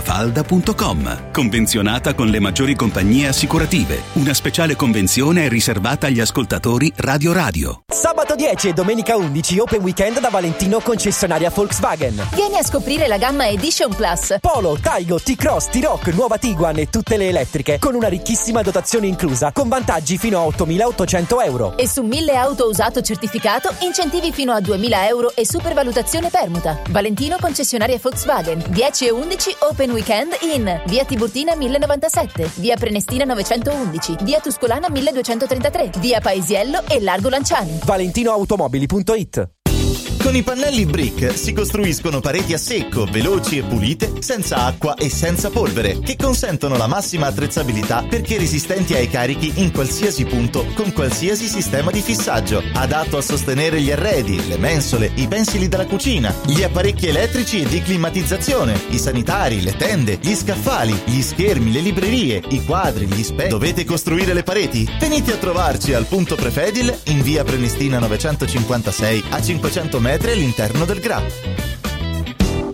Antò fa freddo, Antò fa freddo, non ce la faccio più. Accendi la caldaia Vylant.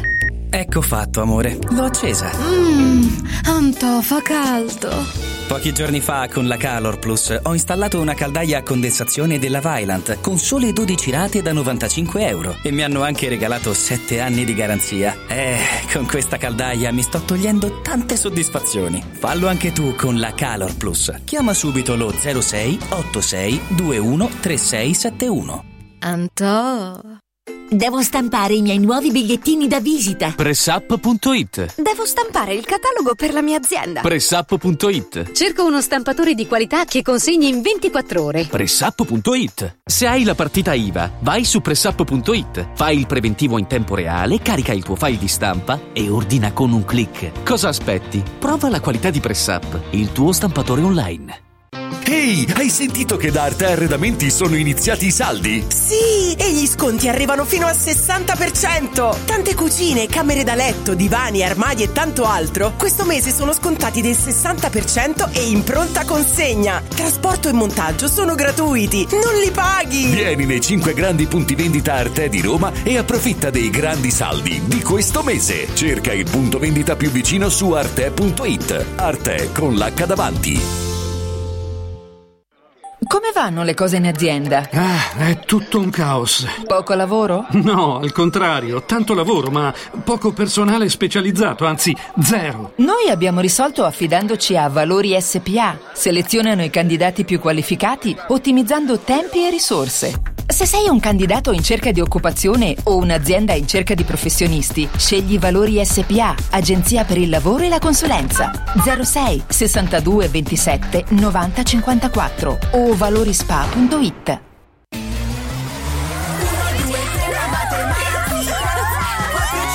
Silenzio!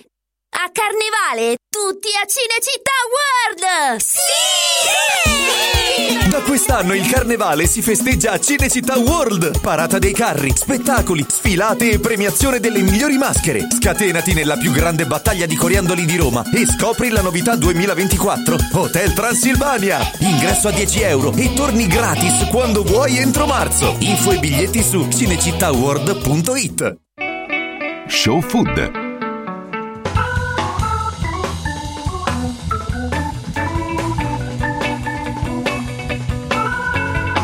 Siamo qui, vediamo se Enrico è riuscito a raggiungerci ancora è con gli agricoltori a protestare. Valerio Visintin, buongiorno, ciao Valerio. Ciao, buongiorno a tutti. Critico gastronomico del Corriere della Sera, c'è ancora eh, un ascoltatore anche ci ha mandato il video del, dell'inchiesta di, di, eh, eh, di report sul riguardo al punto la difficoltà per i ristoranti di un certo livello di mantenersi, insomma, voglio dire, ve l'abbiamo detto già mille volte. Io pure credo, Igles non è che sbagli quando dice eh, costa poco il ristorante. Tu non sei d'accordo, però, Valerio, mi pare, no?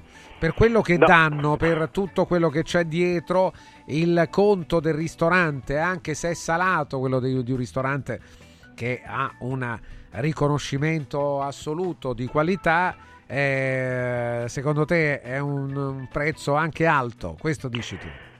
Ma eh, secondo me Igles eh, vede le cose da dentro la macchina, diciamo, però se una macchina gigantesca piena di ehm, congegni e di rotelle genera poi una piccola cosa, quel prezzo diventa insostenibile e molto spesso questi ristoranti di altissima fascia hanno un eccesso di personale, un eccesso di attenzioni, ehm, anche un protocollo anacronistico che non serve più a niente e che alla fine pesa sul conto e non produce un benessere vero per il cliente. Tony Damascelli, sentiamo la tua. Tony, buongiorno. buongiorno.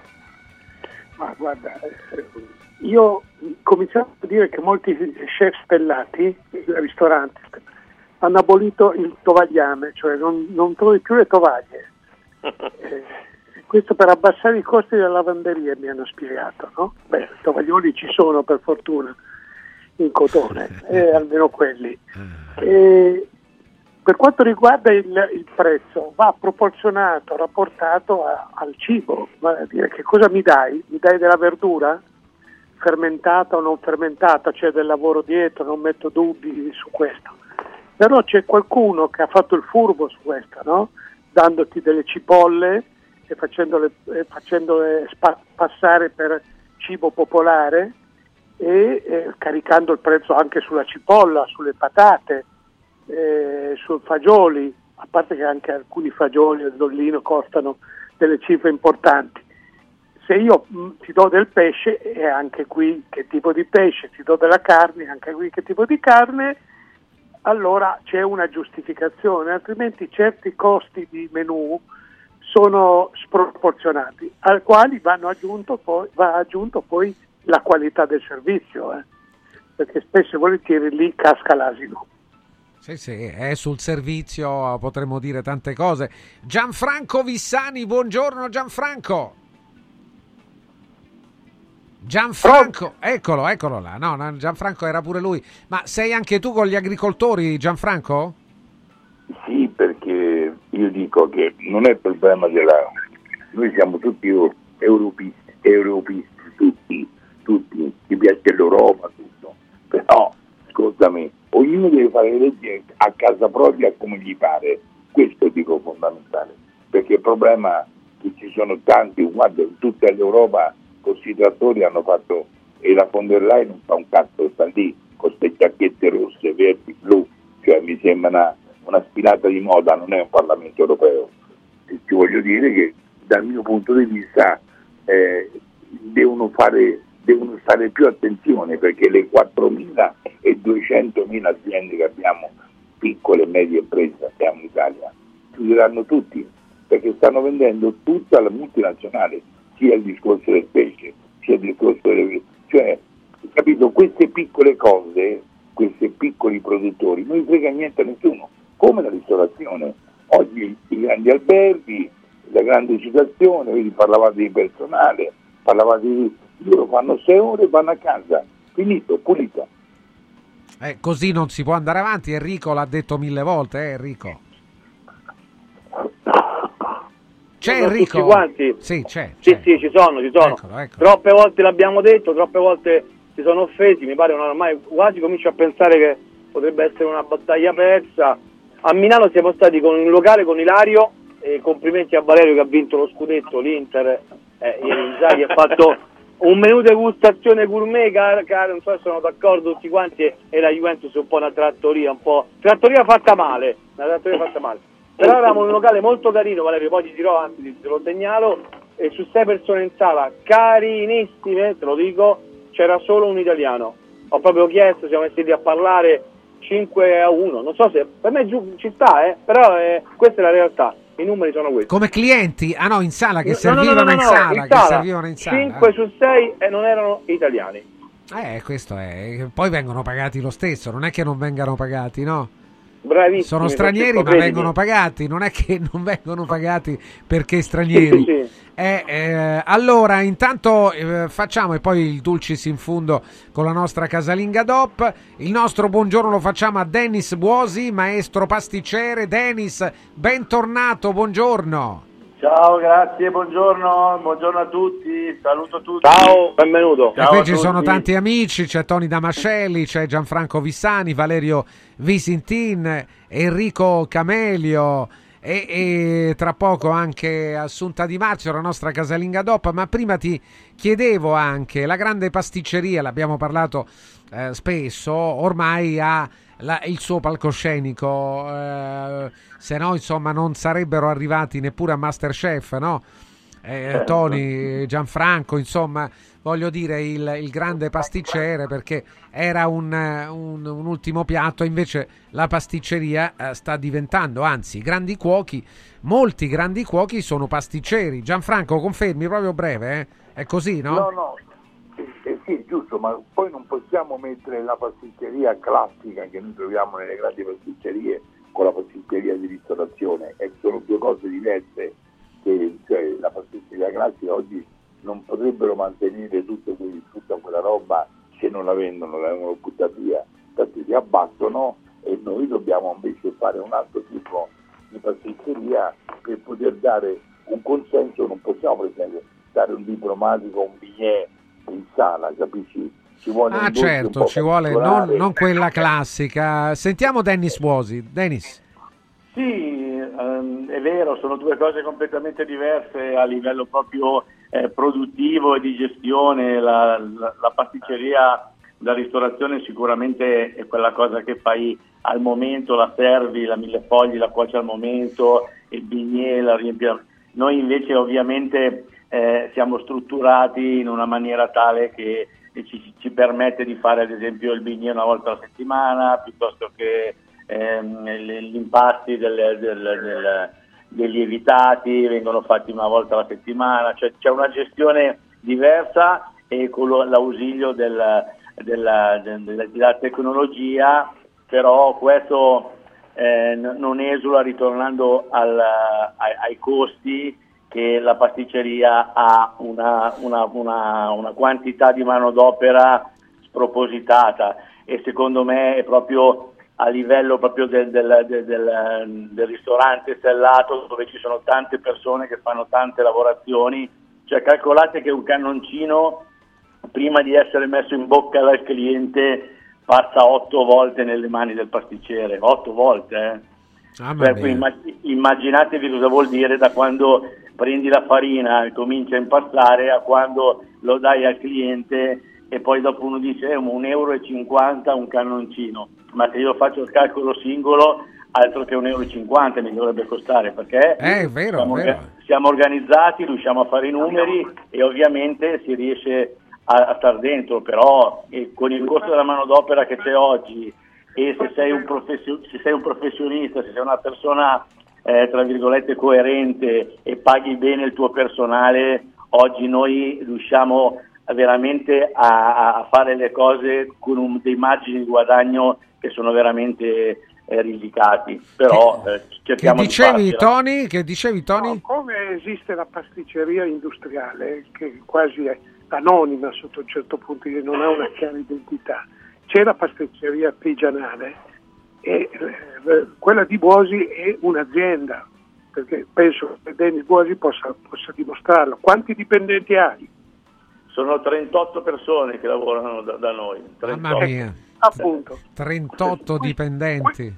Sì, ma poi basta andare a vedere eh, e a conoscere sia la, la- la produzione sia la qualità del, del prodotto, perché la pasticceria è un'arte vera, è scienza, si va nei grammi, va nei grammi, non si va e noi quanto il- basta. Il, il cubino ce l'abbiamo. Il, scusa, che dicevi? Il? Il, cubi- il cubino Ah, il noi non l'abbiamo. ah, certo, Cioè, nato il- non- non Il quanto basta non, non esiste Esatto. naturalmente. Allora, Esatto. allora, Assunta Di Marzio, la nostra casalinga DOP, buongiorno. Eccola, Buongiorno, a tutti, buongiorno. Allora, Assunta, eh, eh, devi ricordarci che oggi è la giornata mondiale contro lo spreco alimentare, che è una, è una notevole eh, giornata, nel senso ha il, ha il suo l'ho valore. indetta sì. io, l'ho indetta io.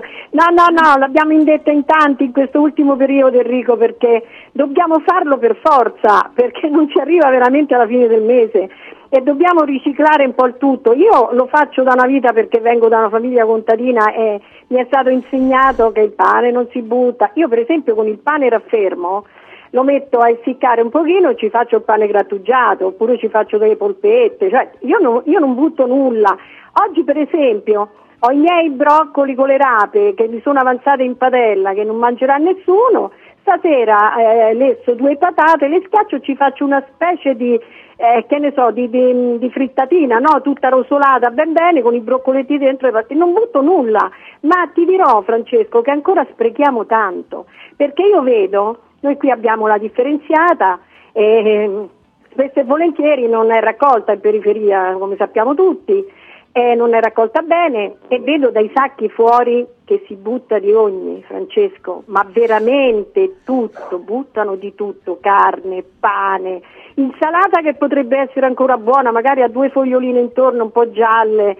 A parer mio deve essere insegnata questa cosa perché magari non sanno cosa farci, magari pensano che sia passata. Eh, Sì, guarda, io non so buona. cosa può produrre un eh, risparmio del genere, però insomma voglio Nelle dire famiglie sì, Francesco. può produrre, vabbè, Eh, comunque, caspita, comunque, eh, eh. insomma voglio dire, Eh. è, una, è di, di sicuro una, un'azione corretta, no? Valerio, Valerio Visintin, riguardo, poi torniamo ad Assunta, Valerio Visintin, riguardo... Valerio è uno spregone, Francesco. No, non credo proprio, no, no, non mi dà proprio quell'idea. No, rispetto a quello che ci dicevamo anche sulla pasticceria, tu ci arrivi al dolce in eh, ristorante? Sì, eh, lo devo provare per forza, per costrizione professionale, però devo dire che la pasticceria nei ristoranti anche di altissima fascia non è mai mm, All'altezza, eh, quasi dici. mai all'altezza del resto del pasto, tra- salvo alcune occasioni. E, mm, anche la piccola pasticceria che viene servita insieme al caffè è spesso una fetecchia con cose anche che non hanno l'aria di essere molto fresche. E in alcuni casi invece l- diciamo, l'intento inventivo del- dello chef eh, è controproducente perché vengono fuori delle cose mm, non gradevoli. Addirittura. Quindi, quindi spesso non cito i dolci perché dovrei abbassare i voti. Chi, chi è Gianfranco? Chi è? No, sono... Ah, Denis, Denis. No, stavo dic- volevo dire un- soltanto una cosa, c'è un detto no? Sì. che dice che una- un, un pasticcere può diventare chef, ma difficilmente uno chef può diventare Pasticcere, ma sì, ma lo capiamo, lo capiamo, lo capiamo molto bene. Posso chiedere una, domanda Sì, a Denis? Enrico, Enrico Camelli. Due, due, una mi non ricorderò mai quando feci la, la consulenza con eh, Massimo Riccioli e Bernini eravamo c'era una ragazza che si era No, un po' al Majestic, al Majestic. Al Majestic scusami No, Sì. no, ah, ah, perché ho fatto anche al Bernini sì, comunque eravamo al Majestic e si presentò una ragazza oh, oh, sono innovativa e mi ha detto guarda compra i- gli ingredienti e fammi provare 6-7 dolci la metà di questi dolci erano salati andavano sul salato proprio per, per questa moda qui no? e lui ha detto ma io ti ho chiesto i, i dolci e non gli antipasti ecco lo chiederà a Dennis cosa ne pensava del dolce salato Cosa penso del dolce salato? Eh, perché c'è qualcosa che lui diceva il dolce è dolce, si chiama dolce, gli diceva Massimo Riccioli, quindi. No, io sono, io sono del parere che il dolce deve essere assolutamente dolce. La- la- la- anche, te, anche se ti devo dire che i due prodotti principe della pasticceria sono il bignè e sono il cannoncino, cioè la sfoglia, e sono due prodotti che se pensi fondamentalmente sono salati, perché sia nella sfoglia che nel bignè non c'è lo zucchero, o perlomeno ce n'è una parte eh, piccola, no? quindi la, la base è sempre un leggermente salata, però io quando vado, quando vado al ristorante alla fine voglio mangiare un dolce che sia all'altezza dell'antipasto del primo o del secondo che ho mangiato e spesso e volentieri, come diceva prima Elisentino, Valerio Visetti non è così, eh? non è così. effettiva- effettivamente non è no, ah, no, anche Il dolce se non deve devo essere dire troppo che dolce però. eh? Tu Dennis, in questo è una garanzia, il dolce non deve essere troppo dolce. No, quello assolutamente sì. Eh, ma proprio il discorso che al ristorante di alto livello il dolce non sempre eh, è appunto... Beh, ci sono alcuni stellati che hanno, Sì, alcuni che sono sì. grandi pasticceri. C'è Beck, per esempio, lo è. Ma sentiamo Gianfranco Vissani. Cerea. Gianfranco. Eh, Cerea, no, certo. Cioè, tu quando mi dici queste cose qui, guarda, mi fanno incazzare. No, vabbè, ma Gianfranco. No, dai. no, Francesco, è vero, è vero, scusa. eh. Cioè, chiamano, cioè io dico, no? Chiamano, ascolta, a Roma fanno le romanelle, ma la Chantilly non è Chantilly panna e crema, è solamente panna e zuccherata e basta. E però per farti capire che in Italia con queste romanelle ci prendono per culo la gente. Però non ti voglio, cioè ci sono mille problemi per poter fare un dolce, il dolce deve essere fresco, deve essere, cioè quando c'è un dolce, c'è uno zabaione fresco, te ne mangi un, un barattolo, cioè ci abbiamo, abbiamo tante cose che noi possiamo dire sulla pasticceria. Poi Carem ci potrebbe fare da, da linea guida perché era un pasticcere e poi è passato a cuoco, cioè capisci, voglio dire, ci sono tante situazioni che noi dobbiamo fare e poi non è facile costruire e avere l'inventiva di fare un dolce. Qui la gente si presenta che vuole creare, vuole fare, ma non è vero, cioè delle volte è meglio prendere un dolce da queste industrie su del milanese che almeno sono concrete, sono scongelate ma sono fatte bene, che un dolce lì al ristorante. Ha ragione Valerio quando dice queste cose qui, perché è vero, è così. Cioè, noi stiamo lavorando come il discorso del vino che tu facevi, io il vino in Italia è solamente rosso, dal mio punto di vista, solamente rosso, ma il rosso oggi sta proprio borderline, perché nessuno lo prende più perché ha prezzi alti. Molto Sì, alti. e non solo, dice Però giustamente il vino Igles. va abbinato Sì. col pesce. È Sì. inutile che stiamo a fare le prove del cazzo. Il, il vino rosso, come il Cabernet Sauvignon, come il Barbaresco Gai, io li abbino col pesce, però solamente che costano, sono molto alti. E un ristoratore che vuole fare la cantina la fa non per il gusto di farla, la fa per avere una spalla in cantina e se per caso dovesse andare male c'è sempre vino da via. Hai capito qual è il problema? Questo- La- Gianfranco, la, la- la- la cantina ha un costo. Tony? Gianfranco, Gianfranco, scusa se ti interrompo, ci sono anche molti colleghi tuoi che puntano sulle verdure e quindi gli Vabbè, abbinamenti rosso vabbè, diventano- ascoltami, i camion di verdure se li mangiassero loro, sono Appunto. dei pirla. Eh, Allora, chi è che ride? Qua ridono tutti. Un attimo. Stuzzicare. Allora, aspettate un attimo. Dennis è con noi, poi vogliamo, ma io, ascolta, vogliamo dai, provare scusa, i suoi dolci. Sì, Francesco. sì, Gianfranco. Ti voglio dire una cosa. Sì. Io sono stato a mangiare con, con Luca, con la famiglia, in un ristorante e non ti voglio dire, io gli ho detto, dico, scusa, eh, non mi seguo la mattina a luna, io non mangio mai, dico, mi potrebbe fare un bandino bollito? Oh, non lo voleva fare, voleva fare la sua cucina, ma io che devi inculare questa gente. No, vabbè, Ma buono, come certo, certo. No, no. Ma è una vergogna, è allora- Ma da chi? Da chi stavi Gianfranco? Tu Camille lascia perdere il Samagnano. Ha, ragio- ha ragione. Vai al ristorante, scusa, si Eh, dice proprio, ma che sei assunta anche da te. Quando qualcuno dei tuoi ti chiede un piatto, magari qualche volta avrai risposto, mica siamo al ristorante, vuol dire che puoi chiedere quello che vuoi al ristorante, no? Eh, spesso e volentieri, io quasi tutte le domeniche che invito dove i miei figli vengono a pranzo, che io vuole una cosa, che vuole un'altra, al punto dico andate al ristorante perché questa è la mia cucina e questo mangiate. Eh, però è un altro discorso. eh, Eh, eh. certo, a casa è un altro discorso, ma se vado al ristorante ha ragione Gianfranco, magari io non posso mangiare un cibo Sì, elaborato certo. quel giorno e preferisco un pesce lesso, tu me lo devi fare. Assunta. E Assunta, poi- c'era Sì. Assunta. un comico Sì. che E poi ricordati, ti fanno Eh. il pesce col forno a vapore, che ti fanno incazzare, io Eh. voglio bollito col bouillon come si faceva prima, proprio Eh. con le carote cioè, capito, ha un altro sapore. Questi, È logico, ma non lo manco- sanno Gianfranco, non lo Sì, ma sanno. gli chef, ma comandano gli chef, il proprietario Eh. non comanda più. È vero, questo pure è vero. Tony, che stavi dicendo, scusami? No, sì, sì, quando si mangia la carta, c'era un comico che diceva che distribuiscono le carte, chi ha la carta più alta può mangiare. nel senso che poi c'è, c'è un menù da rispettare Sì. e una cosa che mi fa molto arrabbiare e parlo da parte non dei clienti ma dei ristoratori, dei cuochi, è quando uno incomincia a chiedere una variazione sul piatto in carta, no? delle variazioni. Insomma, eh, una si può anche accettare, ma poi ci sono tavoli da 6, 7, 8 persone e ognuno di questi chiede una variazione, se è possibile senza aglio, se è possibile senza prezzemolo, se è possibile, se possibile mangia a casa.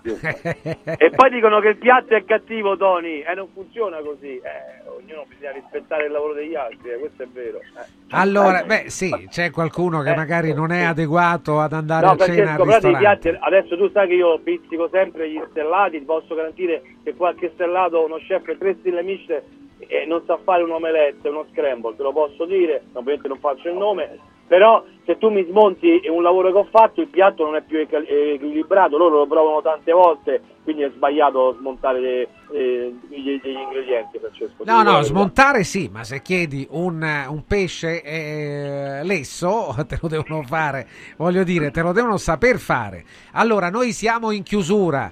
Eh, Assunta, eh, lo spreco alimentare oggi che, che cosa metterai da parte? Eh, Francesco, che cosa metto da parte? Te l'ho detto poco fa. Io ho quelle verdure con le cipe di Verdure, che ho raccolto, sì. le verdure stasera le ripasso in padella piano piano con l'olio extravergine, faccio fare la crosticina e poi le mangio. Ecco, e non le butto, Un Francesco. invito a tutti, le- naturalmente, a fare lo stesso. La panzanella, la panzanella. La panzanella pure La ottima. panzanella, certo. Denis, grazie per essere intervenuto. Grazie. Contiamo di averti ancora con noi. eh. Assolutamente, grazie. Ciao, È un- Dennis. È un piacere mio, grazie a Ciao. Gianfranco, ciao Tony, Francesco. Valerio. Sì, Ciao.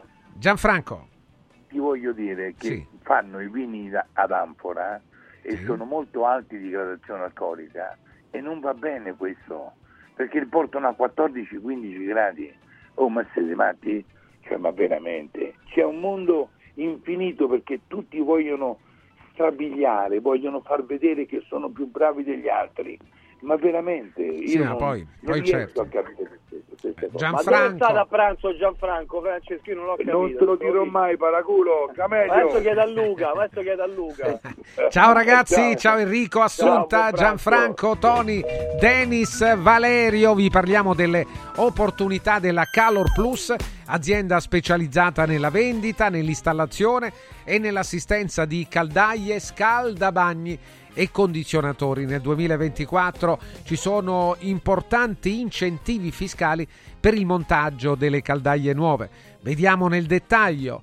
Nel dettaglio, caldaia a condensazione Vailant da 24 kW, compreso di tutto, smaltimento prodotto, IVA, installazione e anche la possibilità di finanziamento a tasso zero.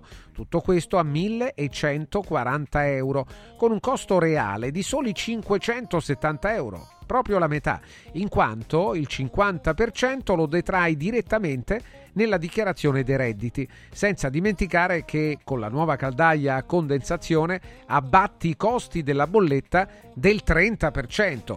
Tutto questo grazie a Calor Plus. Chiama questo numero 06 86 21 36 71 06 86 21 36 71 e per noi di Radio Radio fino alla fine del mese, fino al 28 febbraio, omaggio di 7 anni di garanzia. Mauris, il numero uno del risparmio per la casa e la famiglia. Beh, c'è il carnevale da Mauris, i grandi magazzini italiani del risparmio. Super prezzi fino al 10 febbraio. Qualche esempio, Ace Professional lavatrice 63 lavaggi a 4,99 euro, Lenor ammorbidente concentrato 54 lavaggi 2,99 euro, AZ dentifricio 79 centesimi e uno straordinario assortimento di accessori, maschere e costumi per il carnevale. Tutte le offerte, le volete tutte, le trovate sul sito mauris.it. Mauris. Mauris, il numero uno del risparmio per la casa e la famiglia. A lunedì prossimo con Show Food. Amici in Viaggio è il nuovo network di professionisti specializzato negli affitti a breve termine che trasforma il tuo immobile in una fonte di guadagno. Amici in Viaggio si rivolge a chi possiede uno o più appartamenti nel comune di Roma e offre un pacchetto completo per la gestione della locazione. Dalle pratiche burocratiche all'accoglienza ospiti alla pubblicità. Invia alcune foto del tuo immobile su WhatsApp al 351 78 55 99 5 o a info chiocciola amiciinviaggio.it oppure chiama il 351 78 78 55 99 5. Affida il tuo appartamento ad amici in viaggio e inizia a guadagnare da subito. Riscopri l'importanza e la bellezza di un sorriso sano e splendente. I dentisti di Solo Sorrisi sono a disposizione per la salute e la bellezza della tua bocca. Tecniche avanzate, nessun dolore, tempi rapidi. Solo Sorrisi, gli specialisti del sorriso. Con 5 studi a Roma, a Fiano Romano e ad Avezzano. E ritrovi il sorriso. 858 69 89 solosorrisi.it Ehi, hai sentito che da Arte Arredamenti sono iniziati i saldi? Sì, e gli sconti arrivano fino al 60%! Tante cucine, camere da letto, divani, armadi e tanto altro questo mese sono scontati del 60% e in pronta consegna. Trasporto e montaggio sono gratuiti, non li paghi! Vieni nei 5 grandi punti vendita Arte di Roma e approfitta dei grandi saldi di questo mese. Cerca il punto vendita più vicino su arte.it. Arte con l'H davanti. Ciao nonno, come stai? Molto meglio. Con la stuoia Biofarmantalgic Plus tutti i miei dolori articolari sono spariti. Te l'avevo detto. Grazie alle proprietà antidolorifiche e antinfiammatorie della stuoia Biofarmantalgic Plus, anch'io sono tornato ad allenarmi. Allora organizziamo subito una partita a calcetto. la stuoia Biofarmantalgic Plus è un toccasana per chi soffre di infiammazioni articolari e muscolari. Agisce a livello cellulare durante il sonno in maniera del tutto naturale, non invasiva e autonoma. Chiama subito l'882 6688 o vai su stuoiantalgica.com e regalati il benessere. Ti abbiamo aiutato a guidare in sicurezza ovunque tu fossi diretto. Ora ti porteremo in un futuro migliore. Carroom, l'unica concessionaria esclusiva Volvo a Roma. Carroom, al chilometro 33 e 7, carreggiata interna del GRA, uscita uffici finanziari. Da Carroom trovi anche offerte vantaggiose di noleggio e oltre alla normale manutenzione puoi fare la revisione, sostituire i pneumatici e avere un eccellente servizio di carrozzeria. Carroom, più Volvo di così. Volvo Carroom. In un momento in cui i mercati sono in forte tempesta, scegli il sereno. Da sempre l'oro è la forma di investimento più sicura. Universo Oro ti offre la migliore quotazione sul mercato per l'acquisto di oro da investimento. Investire in oro vuol dire liquidità immediata, riacquisto garantito e un valore finanziario certo nel tempo. Universo Oro, numero verde 813 4030. Universo-oro.it. Sede a Roma, Viale Eritrea 88. Con il sistema Brick puoi costruire pareti completamente rifinite in 8 ore, con valori di isolamento acustico e di resistenza al fuoco eccezionali. Puoi realizzare architravi anche per grandi aperture in modo semplice, facile e veloce. Con il sistema di calcolo del nostro sito puoi definire le quantità e le frazioni di pannelli così da portare sul luogo di lavoro solo i materiali necessari, senza fare tagli, senza scarti, senza fare polvere, senza fare rumore. Dovete costruire una parete? Passate da noi, al punto Prefedil in via Prenestina 900 956 a 500 metri all'interno del GRA.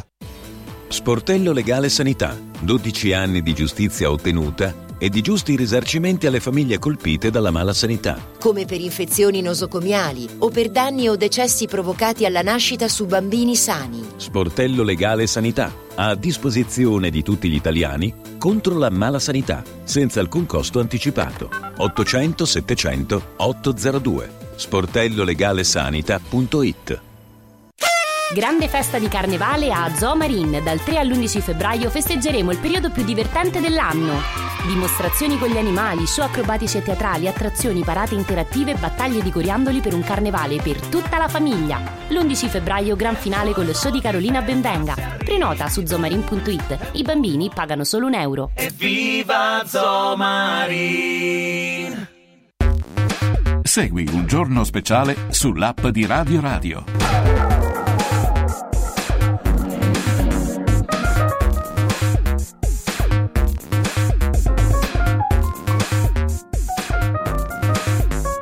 Ci siamo 13 e 10, il professor Antonio Guidi con noi. Antonio, buongiorno, benvenuto. Buongiorno e buonissima Ah, Eccolo, settimana. buona settimana, buonissima settimana. Sei al Senato, come vedo. eh, C'ho. Caterina dietro Eh, non c'è e. Love Sì. sul eh, Papillon. Bisogna amare ma soprattutto amarsi. Gian- allora, un attimo perché ti arriva qualche messaggio di, di- anche su, su cose accadute in, eh, questo- in questi ultimi giorni. È quello che è accaduto al centro eh, di Ponte Galeria. È chiaramente un insulto al eh, modo di trattare chiunque, al di là del fatto che queste persone non sono non hanno compiuto dei reati, almeno fino a prova contraria, quindi si tratta solo di immigrazione non regolare e vengono quindi messi in questo centro. Eh, ma quello che è accaduto fa pensare a qualcuno, ma caro Antonio Guidi, e questa è la domanda anche che arriva dal nostro ascoltatore, come facciamo noi a definire eh, incivili le carceri e i metodi ungheresi quando noi abbiamo questo, trattiamo in questo modo i nostri prigionieri? Dai Antonio, iniziamo così oggi. Ma intanto rispetto all'Ungheria, ai ceppi, al fatto che il governo italiano sta proponendo, sai Francesco, spesso la discrezione, il silenzio priva qualcosa della comunicazione, però permette di fare il più, perché spesso nel clamore si blocca tutto. Però devo dire che certo è ingiusto che una persona in attesa di giudizio, soprattutto una donna, venga fatta vedere in ceppi, però lottando perché questo venga superato e la Russia ha detto bene, la Presidente del Senato, offrendo anche ospitalità alla ragazza della nostra ambasciata. Però diciamoci la tutta Francesco, accanto a questo che è imperdonabile, quanti ceppi abbiamo noi, quante barriere architettoniche, quante barriere di pregiudizio, no? Quindi accanto alla lotta perché questi fatti non accadano più in Ungheria, ma soprattutto in Italia, quanti detenuti disabili non hanno terapie, non per colpa del carcere in sé, che dovrebbe essere a livello della Costituzione, ma perché il passaggio dalla medicina penitenziaria a quella delle ASL, che io ho in parte gestito come sottosegretario pro tempore della salute qualche anno fa, non ha dato i frutti sperati dappertutto. Ecco, io dico quanti ceppi hanno le persone con disabilità, quindi accanto alle giuste lotte perché questa ragazza venga portata in diritti di cittadinanza reali, beh, pensiamo anche a quanta gente è prigioniera delle catene del pregiudizio, delle barriere architettoniche di comunicazione.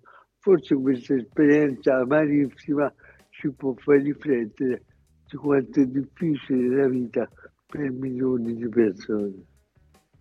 Attenzione, 3 milioni di persone, un'altra domanda per il professor Antonio Guidi, comunque beh, sì, il lavoro che si fa, Antonio, anzi sarebbe il caso, l'abbiamo detto, che tu ci aggiornassi anche un po' sulle tue battaglie, anche quelle piccole, eh, che però vanno in una direzione che è quella di mettere tutti sullo stesso piano, fare in maniera che chiunque, perché poi c'è un esercito di chiunque, noi parliamo di disabilità fisica uh, o di altri tipi di disabilità, ma anche eh, la persona che ha un passeggino e con quel passeggino deve salire sul marciapiede, magari non può farlo perché il passaggio è ostruito. Voglio dire, sono tante le persone che poi possono oggi avere questo problema, domani non averlo più e viceversa, no? Quindi è, riguarda tutti, è una battaglia veramente di tutti, Antonio.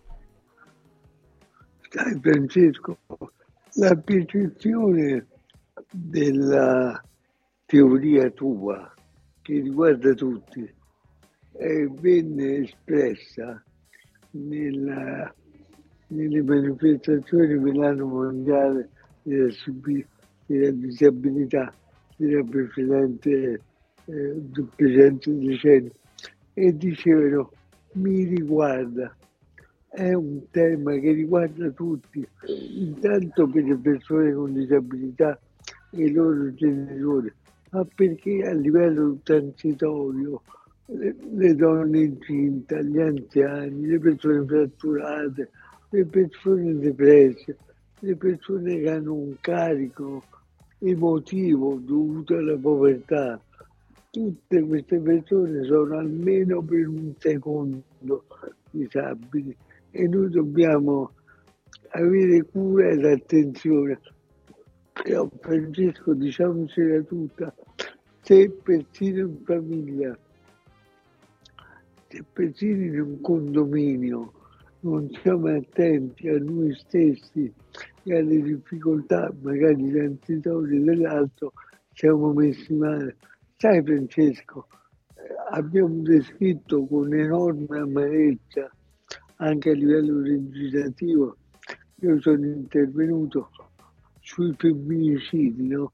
E quante persone già vedevano il nervosismo, la crudeltà, se non cattiveria del maschio e non hanno avuto nessuna attenzione a incoraggiare la donna, ad accompagnarla per una denuncia, a farla sentire meno sola.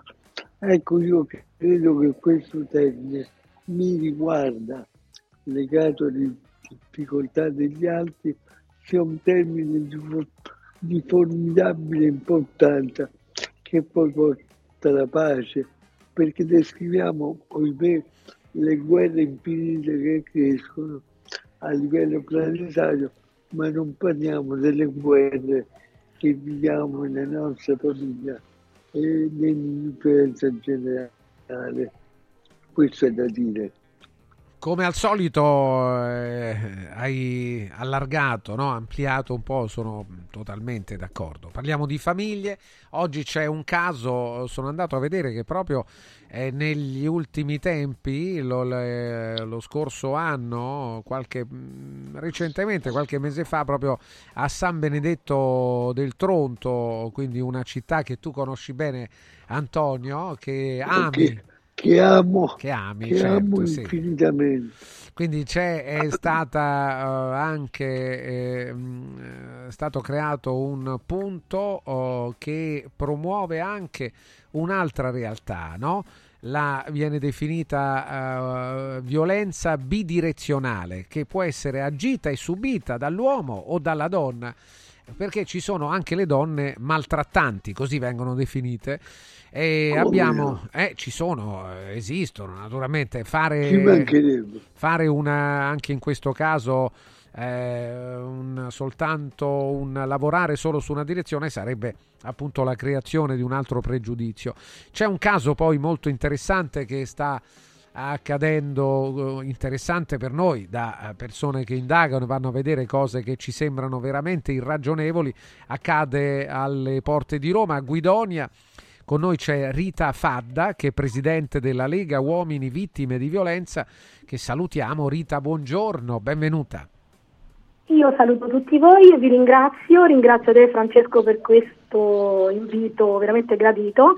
E ringrazio, sono felice di essere in diretta anche con il uh, dottor Guidi, eh, persona sicuramente su un panorama politico ma anche diciamo, umano molto molto importante e di pregio. Eh, dottor Guidi la saluto, è felice di conoscerla. Buongiorno e buona settimana, ma soprattutto credo che ci rivedremo molto presto. Ah, questo mi fa piacere sì. perché fa pensare anche ad un interesse importante, c'è bisogno di questo, ma eh, ci arriviamo. Veniamo, partiamo Rita da un caso che voi avete abbracciato. Lo, uh, avete, vi siete molto impegnati come associazione a seguire il caso di una coppia di, di persone, eh, due coniugi non giovani, anziani, che mm, purtroppo non in eh, buona salute che vivono a Guidonia e che stanno vivendo una storia personale veramente ai limiti della realtà. Drammatica, sì Francesco, una storia drammatica. Io poi ho preso personalmente la mattina, io ho un'associazione, una PS, eh, Lega Uomini Vittime di Violenza, e noi attenzioniamo molto la cronaca e cerchiamo di trovare tutti gli episodi di cronaca nera che vedono appunto gli uomini vittime. E non è facile perché purtroppo l'uomo quando è vittima finisce sul giornale solo in piccolissime testate, con piccolissime proprio diascalie e, e che mh, non spiega neanche quanto possa essere grande la tematica e preoccupante. In una di queste mattine in cui cercavo questa cronaca nera eh, oh, mi sono imbattuta in questo caso, appunto coniugi sfrattati a Guidonia eh, perché hanno spiegato il figlio separato. Io mi sono sentita veramente, ho detto fammi vedere di che cosa tratta, anche perché leggo moltissime cose, però cerco di essere selettiva perché altrimenti è difficile anche, abbiamo tutti un lavoro, siamo tutti quanti eh, impegnati in mille cose, certo, sì. Certo. Però ho aperto, ho aperto questo articolo e sono stata contenta di aprirlo, perché quando l'ho aperto veramente in me è entrata una rabbia incredibile queste persone anziane malate. Riassumiamolo in breve, Rita, con calma. Lo ma, puoi fare tu? Sì, lo posso fare io. Allora, la storia è questa, Antonio. Qualche anno fa eh, una coppia di genitori, e visto che il figlio che aveva una compagna allora non riusciva più a pagare il, l'affitto di casa, ospita appunto la coppia. Quindi questi due signori si fanno eh, carico di una responsabilità e dicono venite a vivere da noi nella nostra casa, la casa, la loro casa naturalmente, e ospitano il figlio e la compagna, allora era ancora la sua compagna. Succede poi che eh, passano gli anni, qualche anno, la coppia eh, ha un bambi- una bambina e poi si separa. Adesso eh, all'atto della separazione la signora, ex compagna del figlio di questa coppia, vuole ehm, eh, occupare la casa di, di questi eh, anziani eh, genitori del, del suo ex compagno. Ed è incredibile perché loro non hanno un'altra casa, hanno fatto un gesto di grande generosità ospitandoli e adesso invece si trovano a dover affrontare un tribunale che già ha dato una, una, un verdetto, quindi loro devono lasciare casa, no Rita? Sì, la cosa drammatica è che queste persone anziane hanno dovuto addirittura prendere un prestito per pagare gli avvocati. Ad oggi sono stati spesi oltre 5.000 euro e in più queste persone non si sono viste neanche riconosciuta cioè la, la, la, proprio le, il privilegio di rimanere nella loro casa, che poi a me viene da ridere usare questi termini, cioè queste persone adesso avranno a fine mese di nuovo lo sfratto esecutivo stiamo cercando di intervenire, stiamo facendo degli atti che adesso non menzionerò pubblici perché è di mezzo proprio un atto degli atti legali e non, non posso renderli pubblici. Sì, aggiungiamo e chiudiamo. Rita che la signora, sì, sì, sì. la donna che vorrebbe, eh, la ex compagna che vorrebbe occupare questa casa ha uno stipendio, quindi lavora e oltretutto eh, il suo ex è, eh, è, disposto a dare anche dell'altro, come è giusto che lo dia, eh, per magari prendere in affitto un altro appartamento. Ma la signora insiste, vuole proprio la casa degli ex suoceri. Allora, Antonio Guidi, un parere tuo personale, dai, è una vicenda che va approfondita naturalmente, ma già mi pare che, che qualche elemento ci sia non voglio dare pareri perché farò. del resto, come non posso intervenire come senatore anche in un paese che si chiama Guidonia, Guidi, Antonio. Questi certo. sono Sì. i, i piccoli grandi drammi. eh, una volta si chiamavano crimini di pace. Adesso, caro Francesco, mi metti in contatto con Rita e da domani sarà una delle mie priorità. Cosa farò? Non lo so, ma ce la metterò tutta perché non si può uccidere l'anima di persone che hanno dato la loro anima ad altri. Non si può. Non si Quindi può. la ringraziamo Io sarò tutto, tutto il presente, cuore. Rita, vedremo nei limiti della legge, ci mancherebbe altro, come colmare questo piccolo, enorme, gigantesco torto. Io ci sarò. Eh, Ma è veramente però è, è stona alla ragione un fatto del genere, Antonio, perché effettivamente io non ho mai sentito una cosa del genere. Francesco. Chissà quante ne succedono nei tribunali, no? Io sia come consulente tecnico, come neuropsichiatra che come politico, ho sempre detto che bisogna istituire il tribunale della famiglia, non più dei minori, perché spesso accadono torti incredibili e dove un assistente sociale non ce l'ho con loro, ho sempre lavorato, determina un percorso apparentemente giusto, ma come diceva qualcuno prima di me, se volete un, figlio un po' per uno, tagliamolo a metà, quindi somma giustizia, somma ingiuria, io credo che dobbiamo colmare questi crimini di pace con la scusa di un bambino che chiaramente non può decidere nulla se non perché no, la cattiveria o la crudeltà di una donna che, si- che ha sentito un torto. Grazie a E Rita si Fadda. Noi, allora, salutiamo Rita Fadda. E Grazie, mi pare Francesco. che si sia legato un, eh, sia nato un rapporto tra, tra di voi e mi auguro che possa portare veramente anche a qualche eh, azione sia nei confronti di questo caso di Guidonia che in tanti altri casi che pure esistono. L'idea del tribunale della famiglia è naturale che la approviamo, Antonio, ci piace molto. Grazie a Rita Fadda, grazie Rita, auguri. Francesco, un abbraccio a tutti e grazie ai presenti e chi ti ha ascoltato. Francesco, ancora grazie. Buona a presto, giornata a presto. Antonio, qualche minuto ancora ce l'abbiamo noi. E il Tribunale Certo. della Famiglia veramente sarebbe, ma al momento da, da Ministro della Famiglia, eh, come andarono le cose? Perché non sei riuscito Beh, allora? intanto- Sì. Il Ministero della Famiglia, è- ma non è un alibi, mi sento sempre in colpa per il non fatto, però duro meno di una gravidanza. Figurarsi se allora vedete Ah, certo, certo. con un nemico mi dissero che il Ministero della Famiglia era un ministero fascista perché declamava il termine famiglia, figurati un po'. Io credo che vada ripreso questo discorso per dar voce a tutte le componenti, perché spesso, e non ce l'ho con nessuno, anzi tendenzialmente sono un po' incazzato con molti, ma incazzato non si può dire, con molti presidenti di tribunale, assistenti sociali, si fa parlare il bambino e quindi spesso parla nel silenzio perché non viene ascoltato e non vengono fatte parlare le componenti della famiglia.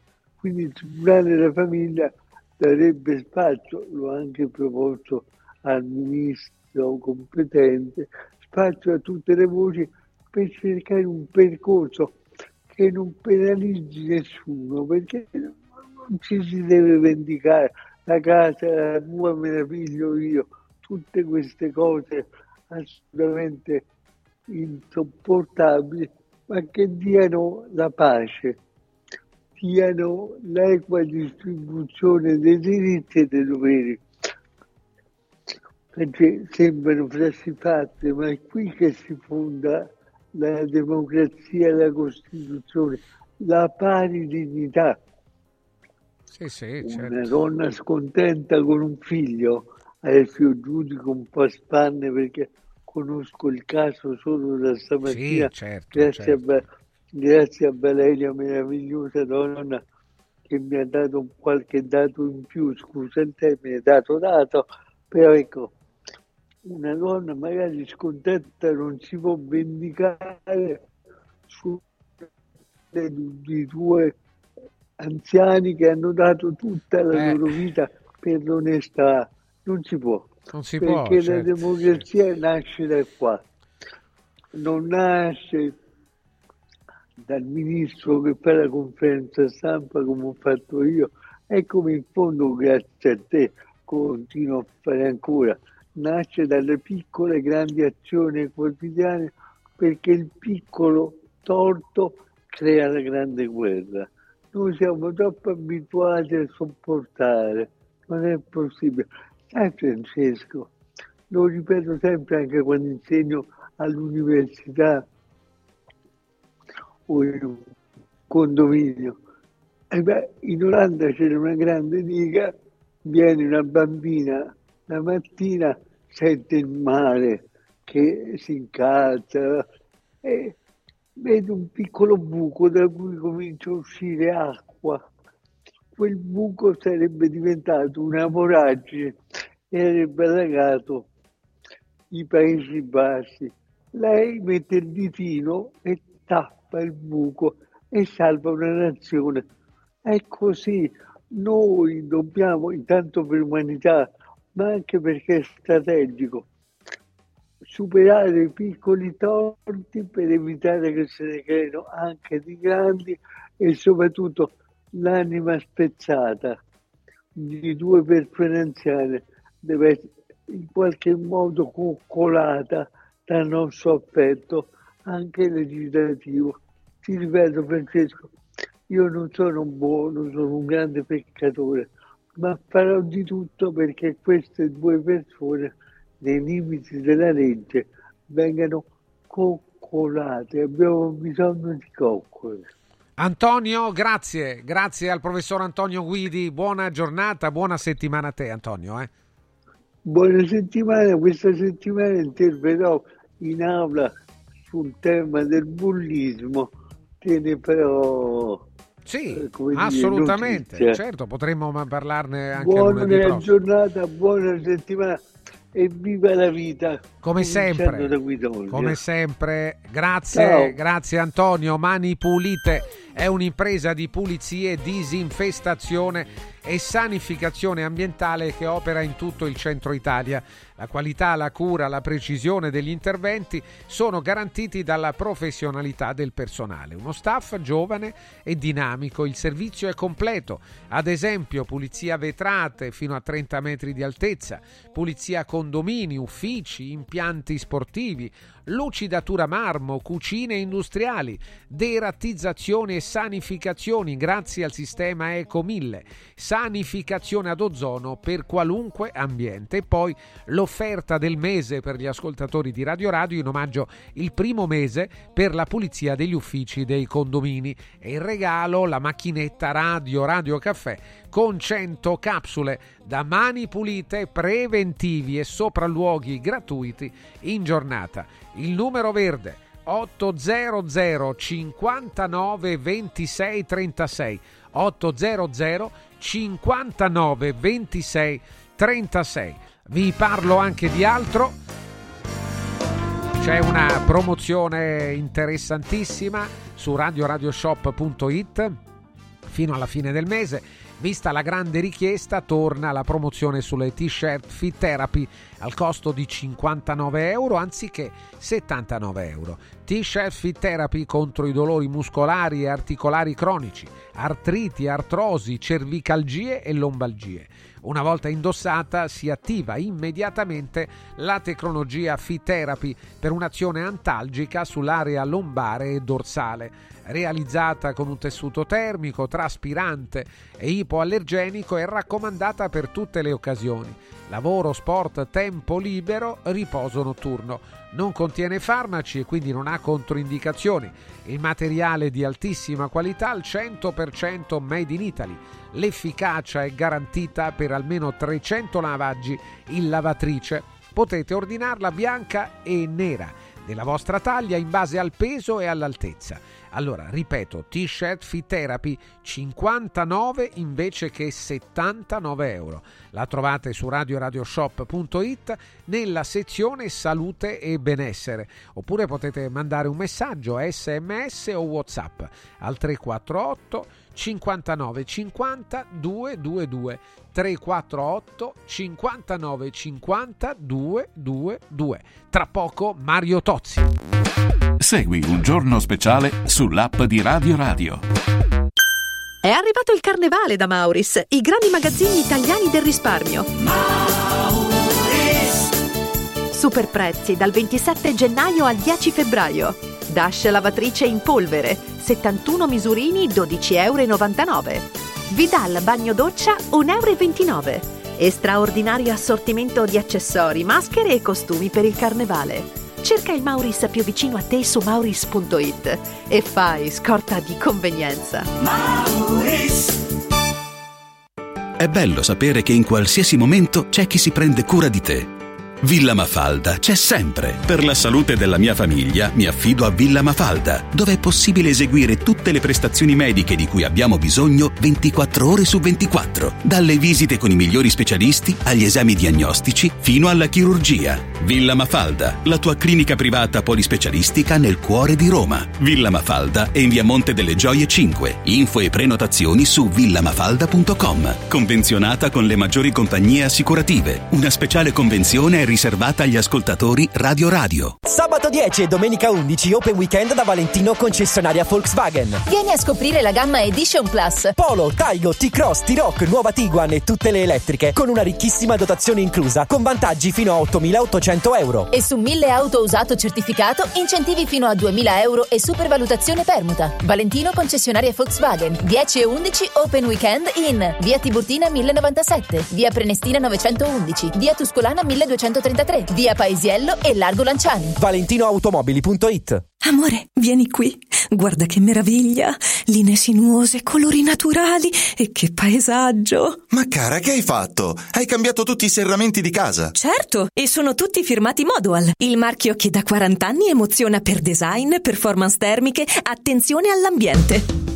Spalanca le finestre a un futuro più verde. Scegli Modoal, che dal 1984 produce infissi di qualità. Digita modoal.it o corri nei nostri showroom di Roma e Passo Corese. Modoal. Guardare oltre. Vedere green.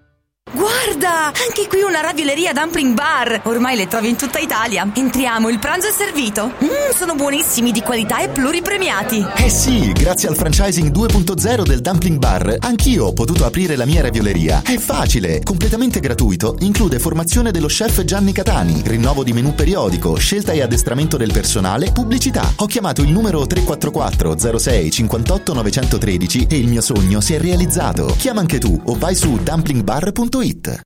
Benvenuto Lipo, il nuovo straordinario integratore naturale della Sirt Life per combattere stanchezza, affaticamento, fame nervosa, sbalzi glicemici, grasso nel sangue e nervosismo. Lipo, testato scientificamente, interviene stimolando il metabolismo. Lipo è innovativo ed efficace. Scopri Lipo su radioradioshop.it e approfitta delle combinazioni Lipo più Sirt 500 Plus al prezzo speciale solo per gli ascoltatori di Radio Radio. Lipo più Sirt 500 Plus per elevare naturalmente il tuo livello di benessere.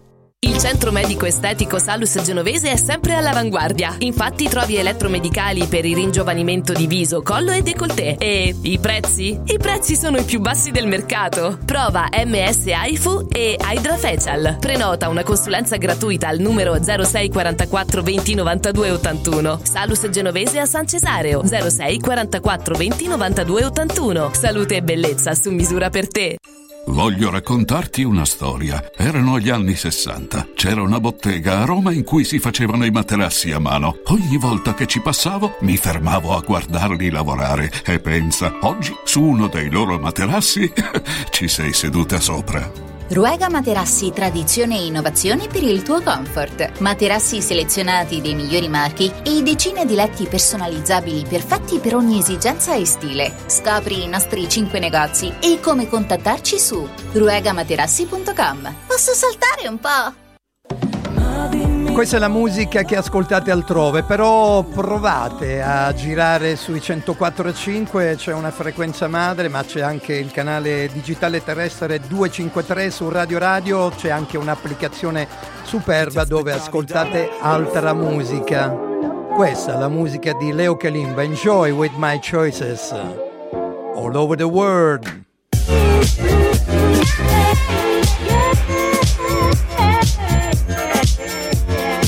Music Provocateur.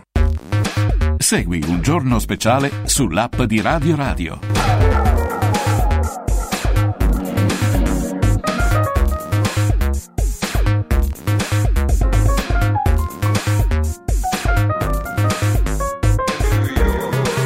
Siamo qui 13 e 40 minuti, 13 e 40, eccolo qua, Meloni con riforme, basta governi tecnici e inciucci. Questa è la madre di tutte le riforme, sta parlando Giorgia Meloni eh, in diretta da Tokyo, sapete che è a Tokyo, è a Tokyo e, e quindi insomma è in trasferta, è in trasferta punto stampa. E c'è poi ancora sui fatti di cronaca, oggi è la vigilia di Sanremo, naturalmente domani sarà più invasiva la presenza del festival nelle nostre giornate, non c'è dubbio. Strano che non invitino Mario Tozzi a Sanremo, no? Come mai Mariuccio? Non c'entra Francesco, nulla. ma che cosa? Non a Sanremo mi devono invitare a me. Perché no? Dai, perché no? Insomma. Ma che stai a dire? Ma come Eh, ti viene in mente? ma in un periodo in cui l'ambiente è importante potrebbero anche aprire così, dedicare no, qualche minuto alla- Ma all'argomento. Francesco, ma no, è che apriamo delle dimensioni conflittuali, no? no Perché? Conflittuali perché? Scusami. Eh, ma perché eh, vedrai che cercheranno invece i nostri amici mh, agrovandali Sì. Di, di fare qualche cosa loro, semmai. Tu sei contro, no? Lo ribadiamo, sei contro, contrario. L'agrovandalo, eh, se tu chiami eh, eh, ecovandali quelli di ultima generazione, questi devi chiamare agrovandali, eh, perché sennò che stiamo a fare? Vabbè, non hanno fatto nulla di male per il momento, no? E invece quegli altri? Eh, quegli altri sì, scusa, eh. Come? No, ti stai, ti stai sbagliando. Se entrano in E un... questi bloccano il traffico. Ah, vabbè, per il traffico sì. no, Eh, stessa cosa. Quale sarebbe la differenza? Scusa, fammi capire. Beh, loro non è che lo blocchino, credo che rallentino il traffico, no? Mi Ah, pare. Francesco, dai, su, è che quelli pensi, siccome sono vicini a te, pensi che hanno ragione e quindi gli permetti tutto. Invece se sono lontani da te, come appunto sono quelli di ultima generazione, all'acqua lì dici, ma dai, il gioco è scoperto, insomma. A questi si perdona tutto, agli altri niente, talmente chiaro. Allora, Luca eh, dice Mario, io sono un agricoltore, verrò a portare i miei buoi a San Lorenzo. Sì, fallo pure. Del resto penso che ci dormi anche, quindi va bene. No, come ci dormi? Ci dormi in che senso? Scusa. Eh. No, Mario, ma non è che a Mario non interessa, non è che gli interessa questa cosa, lui non gli interessa nulla, non, non è coinvolto da questa storia. Un altro ancora invece chiede a Mariuccio, sempre riguardo questa battaglia dei 30 all'ora, e c'è la Gabbanelli oggi dice abbiamo provato che i 30 all'ora salvano vite umane. Eh, ma che c'era bisogno? Lo diceva Midena. Beh, vabbè, so, adesso avrà preso qualche dato, suppongo. No, ha preso qualche dato, ha preso i dati, cioè la verità dei dati, salvano vite umane. Qualcuno dice che i 30 all'ora fanno, mm, fanno un danno all'economia, penso Francesco, è arrivato pure l'altro scemo che dice questa cosa qua. E indovina qual è la nazione d'Europa dove i 30 all'ora sono più diffusi? Qual è, scusami? Eh, prova. No, dai, non posso, non posso immaginarlo. La Spagna. Ah, e che succede? Quasi tutte le città, veramente qualcuno dice tutte, io siccome non lo so direttamente dico quasi tutte, spagnole hanno l'obbligo dei 30 all'ora. Vedi un po' quanto cresce l'economia spagnola, Francesco? Vabbè, ma come fai a legare le due cose? Scusami. Eh, perlomeno sai che non la danneggia. Un altro ancora dice in Eh, realtà... no, fermo, Sì. fermo, perché molti hanno detto questa stupidaggine, no? dice danneggia l'economia. Tu guarda che in Spagna, che è il posto dove questa cosa è più diffusa, l'economia non è stata danneggiata per niente, anzi viaggia più veloce della nostra. Quindi non dipende dai 30 all'ora, non gli voglio dare un merito, ma non gli posso assommare un demerito. Riccardo, agente di commercio, dice buongiorno, ma il professore conosce... No, aspetta, no, non, non lo voglio sentire, me ne frega Non ha detto nulla, non è perché- una... Ma non lo voglio sentire. Non mi è un'offesa, Mario. eh. Ma non mi interessa lo stesso, perché mi deve interessare chiunque ha un tiramento? Metti l'avvelenata, Valeria. L'avvelenata, l'avvelenata di Ma se io avessi previsto tutto questo, dati il caos e protesto, le attuali condizioni, eh, perché devo stare qui a ascoltare chiunque ha un tiramento? Ecco, questo è il punto. Mario Tozzi è lui che parla. Visto la pubblicità di farina di grilli e blatte?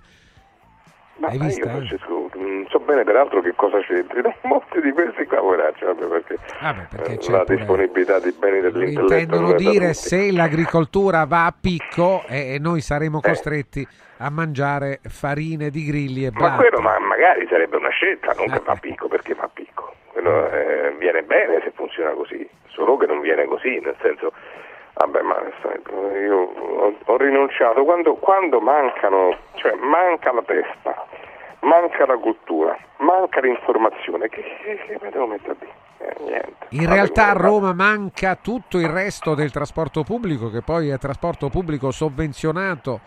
E... Come, trasporto, come trasporto pubblico sovvenzionato? Beh, sovvenzionato, Il trasporto pubblico trasporto non è che è sovvenzionato, viene pagato proprio. Certo, cosa, cosa sovvenzionato? Ma che dico? Ma, tutte le- ma l'analfabetismo l'analfabetismo delle istituzioni di queste persone è clamoroso, clamoroso. Leonardo ma tu li anche, senti e sì. dici, ma questi, questi sono- non sanno niente di niente. Ed è così, non sanno niente di niente. Leonardo, fategli mangiare solo latte e carne finta al Ma che professore. c'entra? Ma non c'è latte, non, non esiste la carne finta.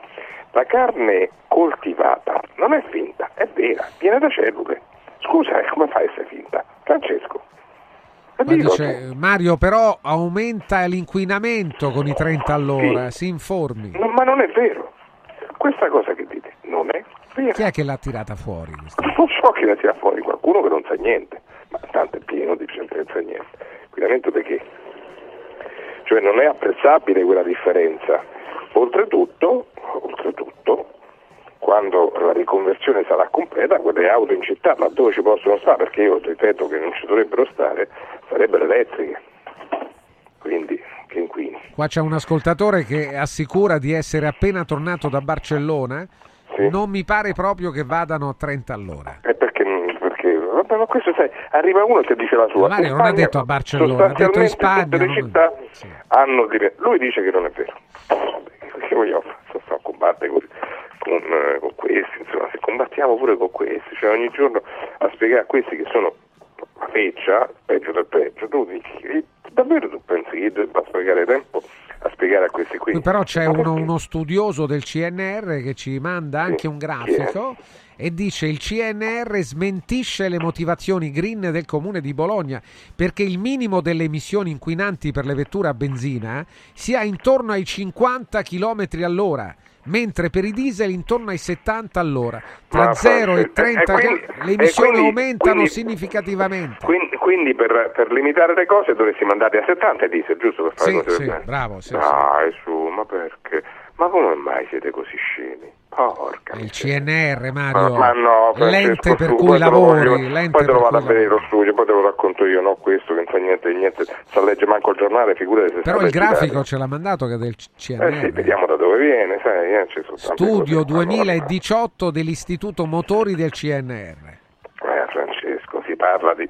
Stiamo parlando di un'altra cosa, poi te la spiego meglio perché l'Istituto Motori, che poi peraltro conosco benissimo, eh, parla di quel tipo di veicoli che c'erano un tempo e ne parla anche in relazione non alle condizioni di traffico, ma all'esercizio del motore libero.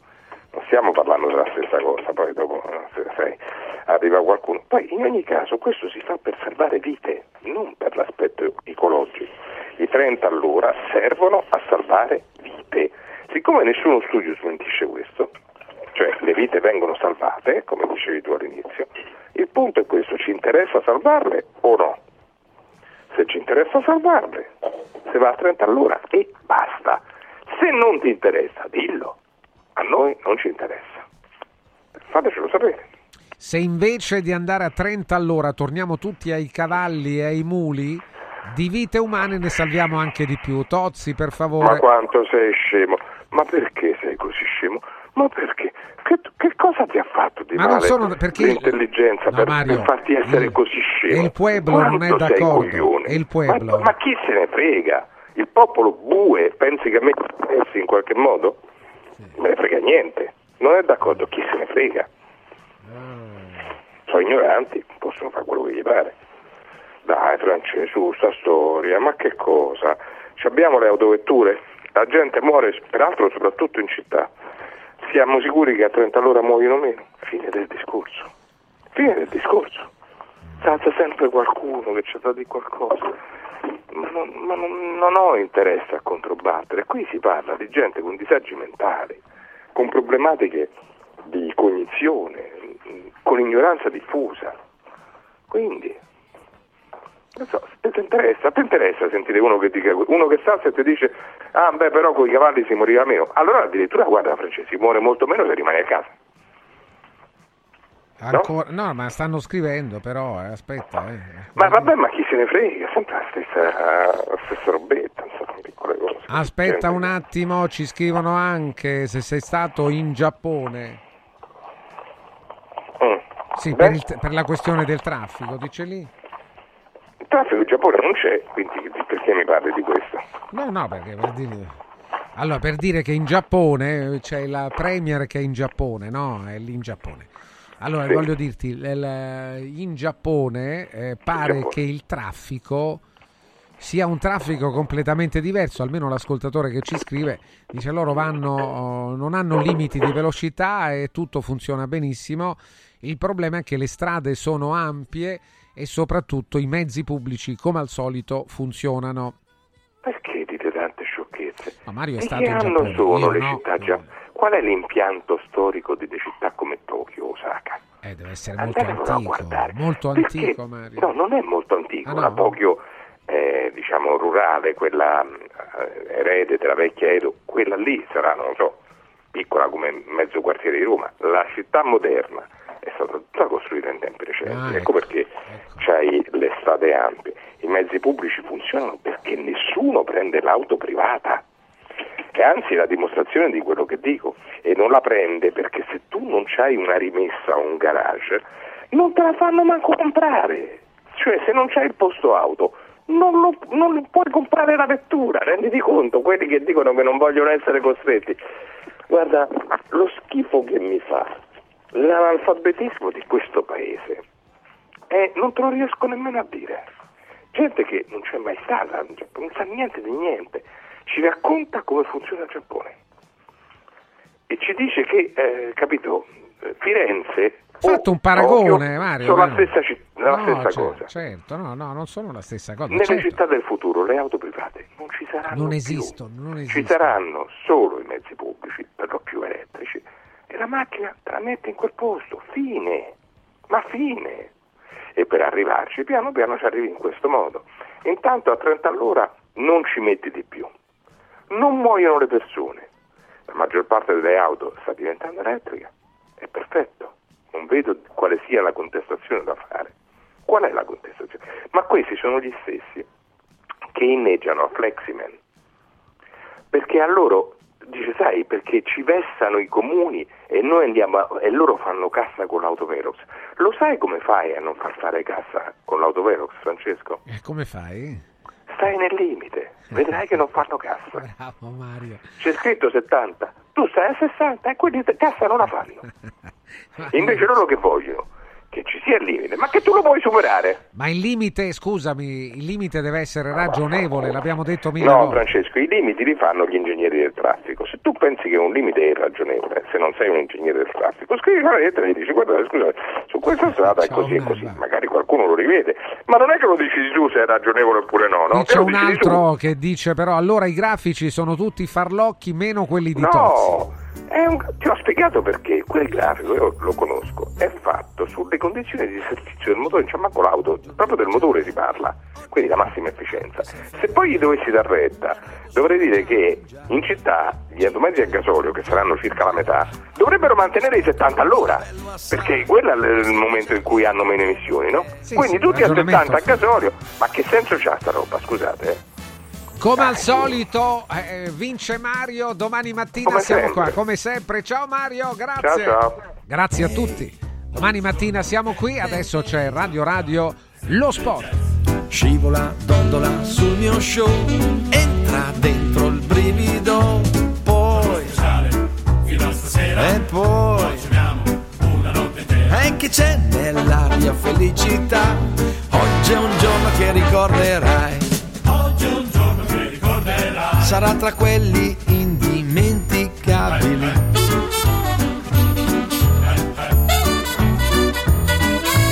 Oggi è un giorno che ricorderai. farà parte di quelli indelebili.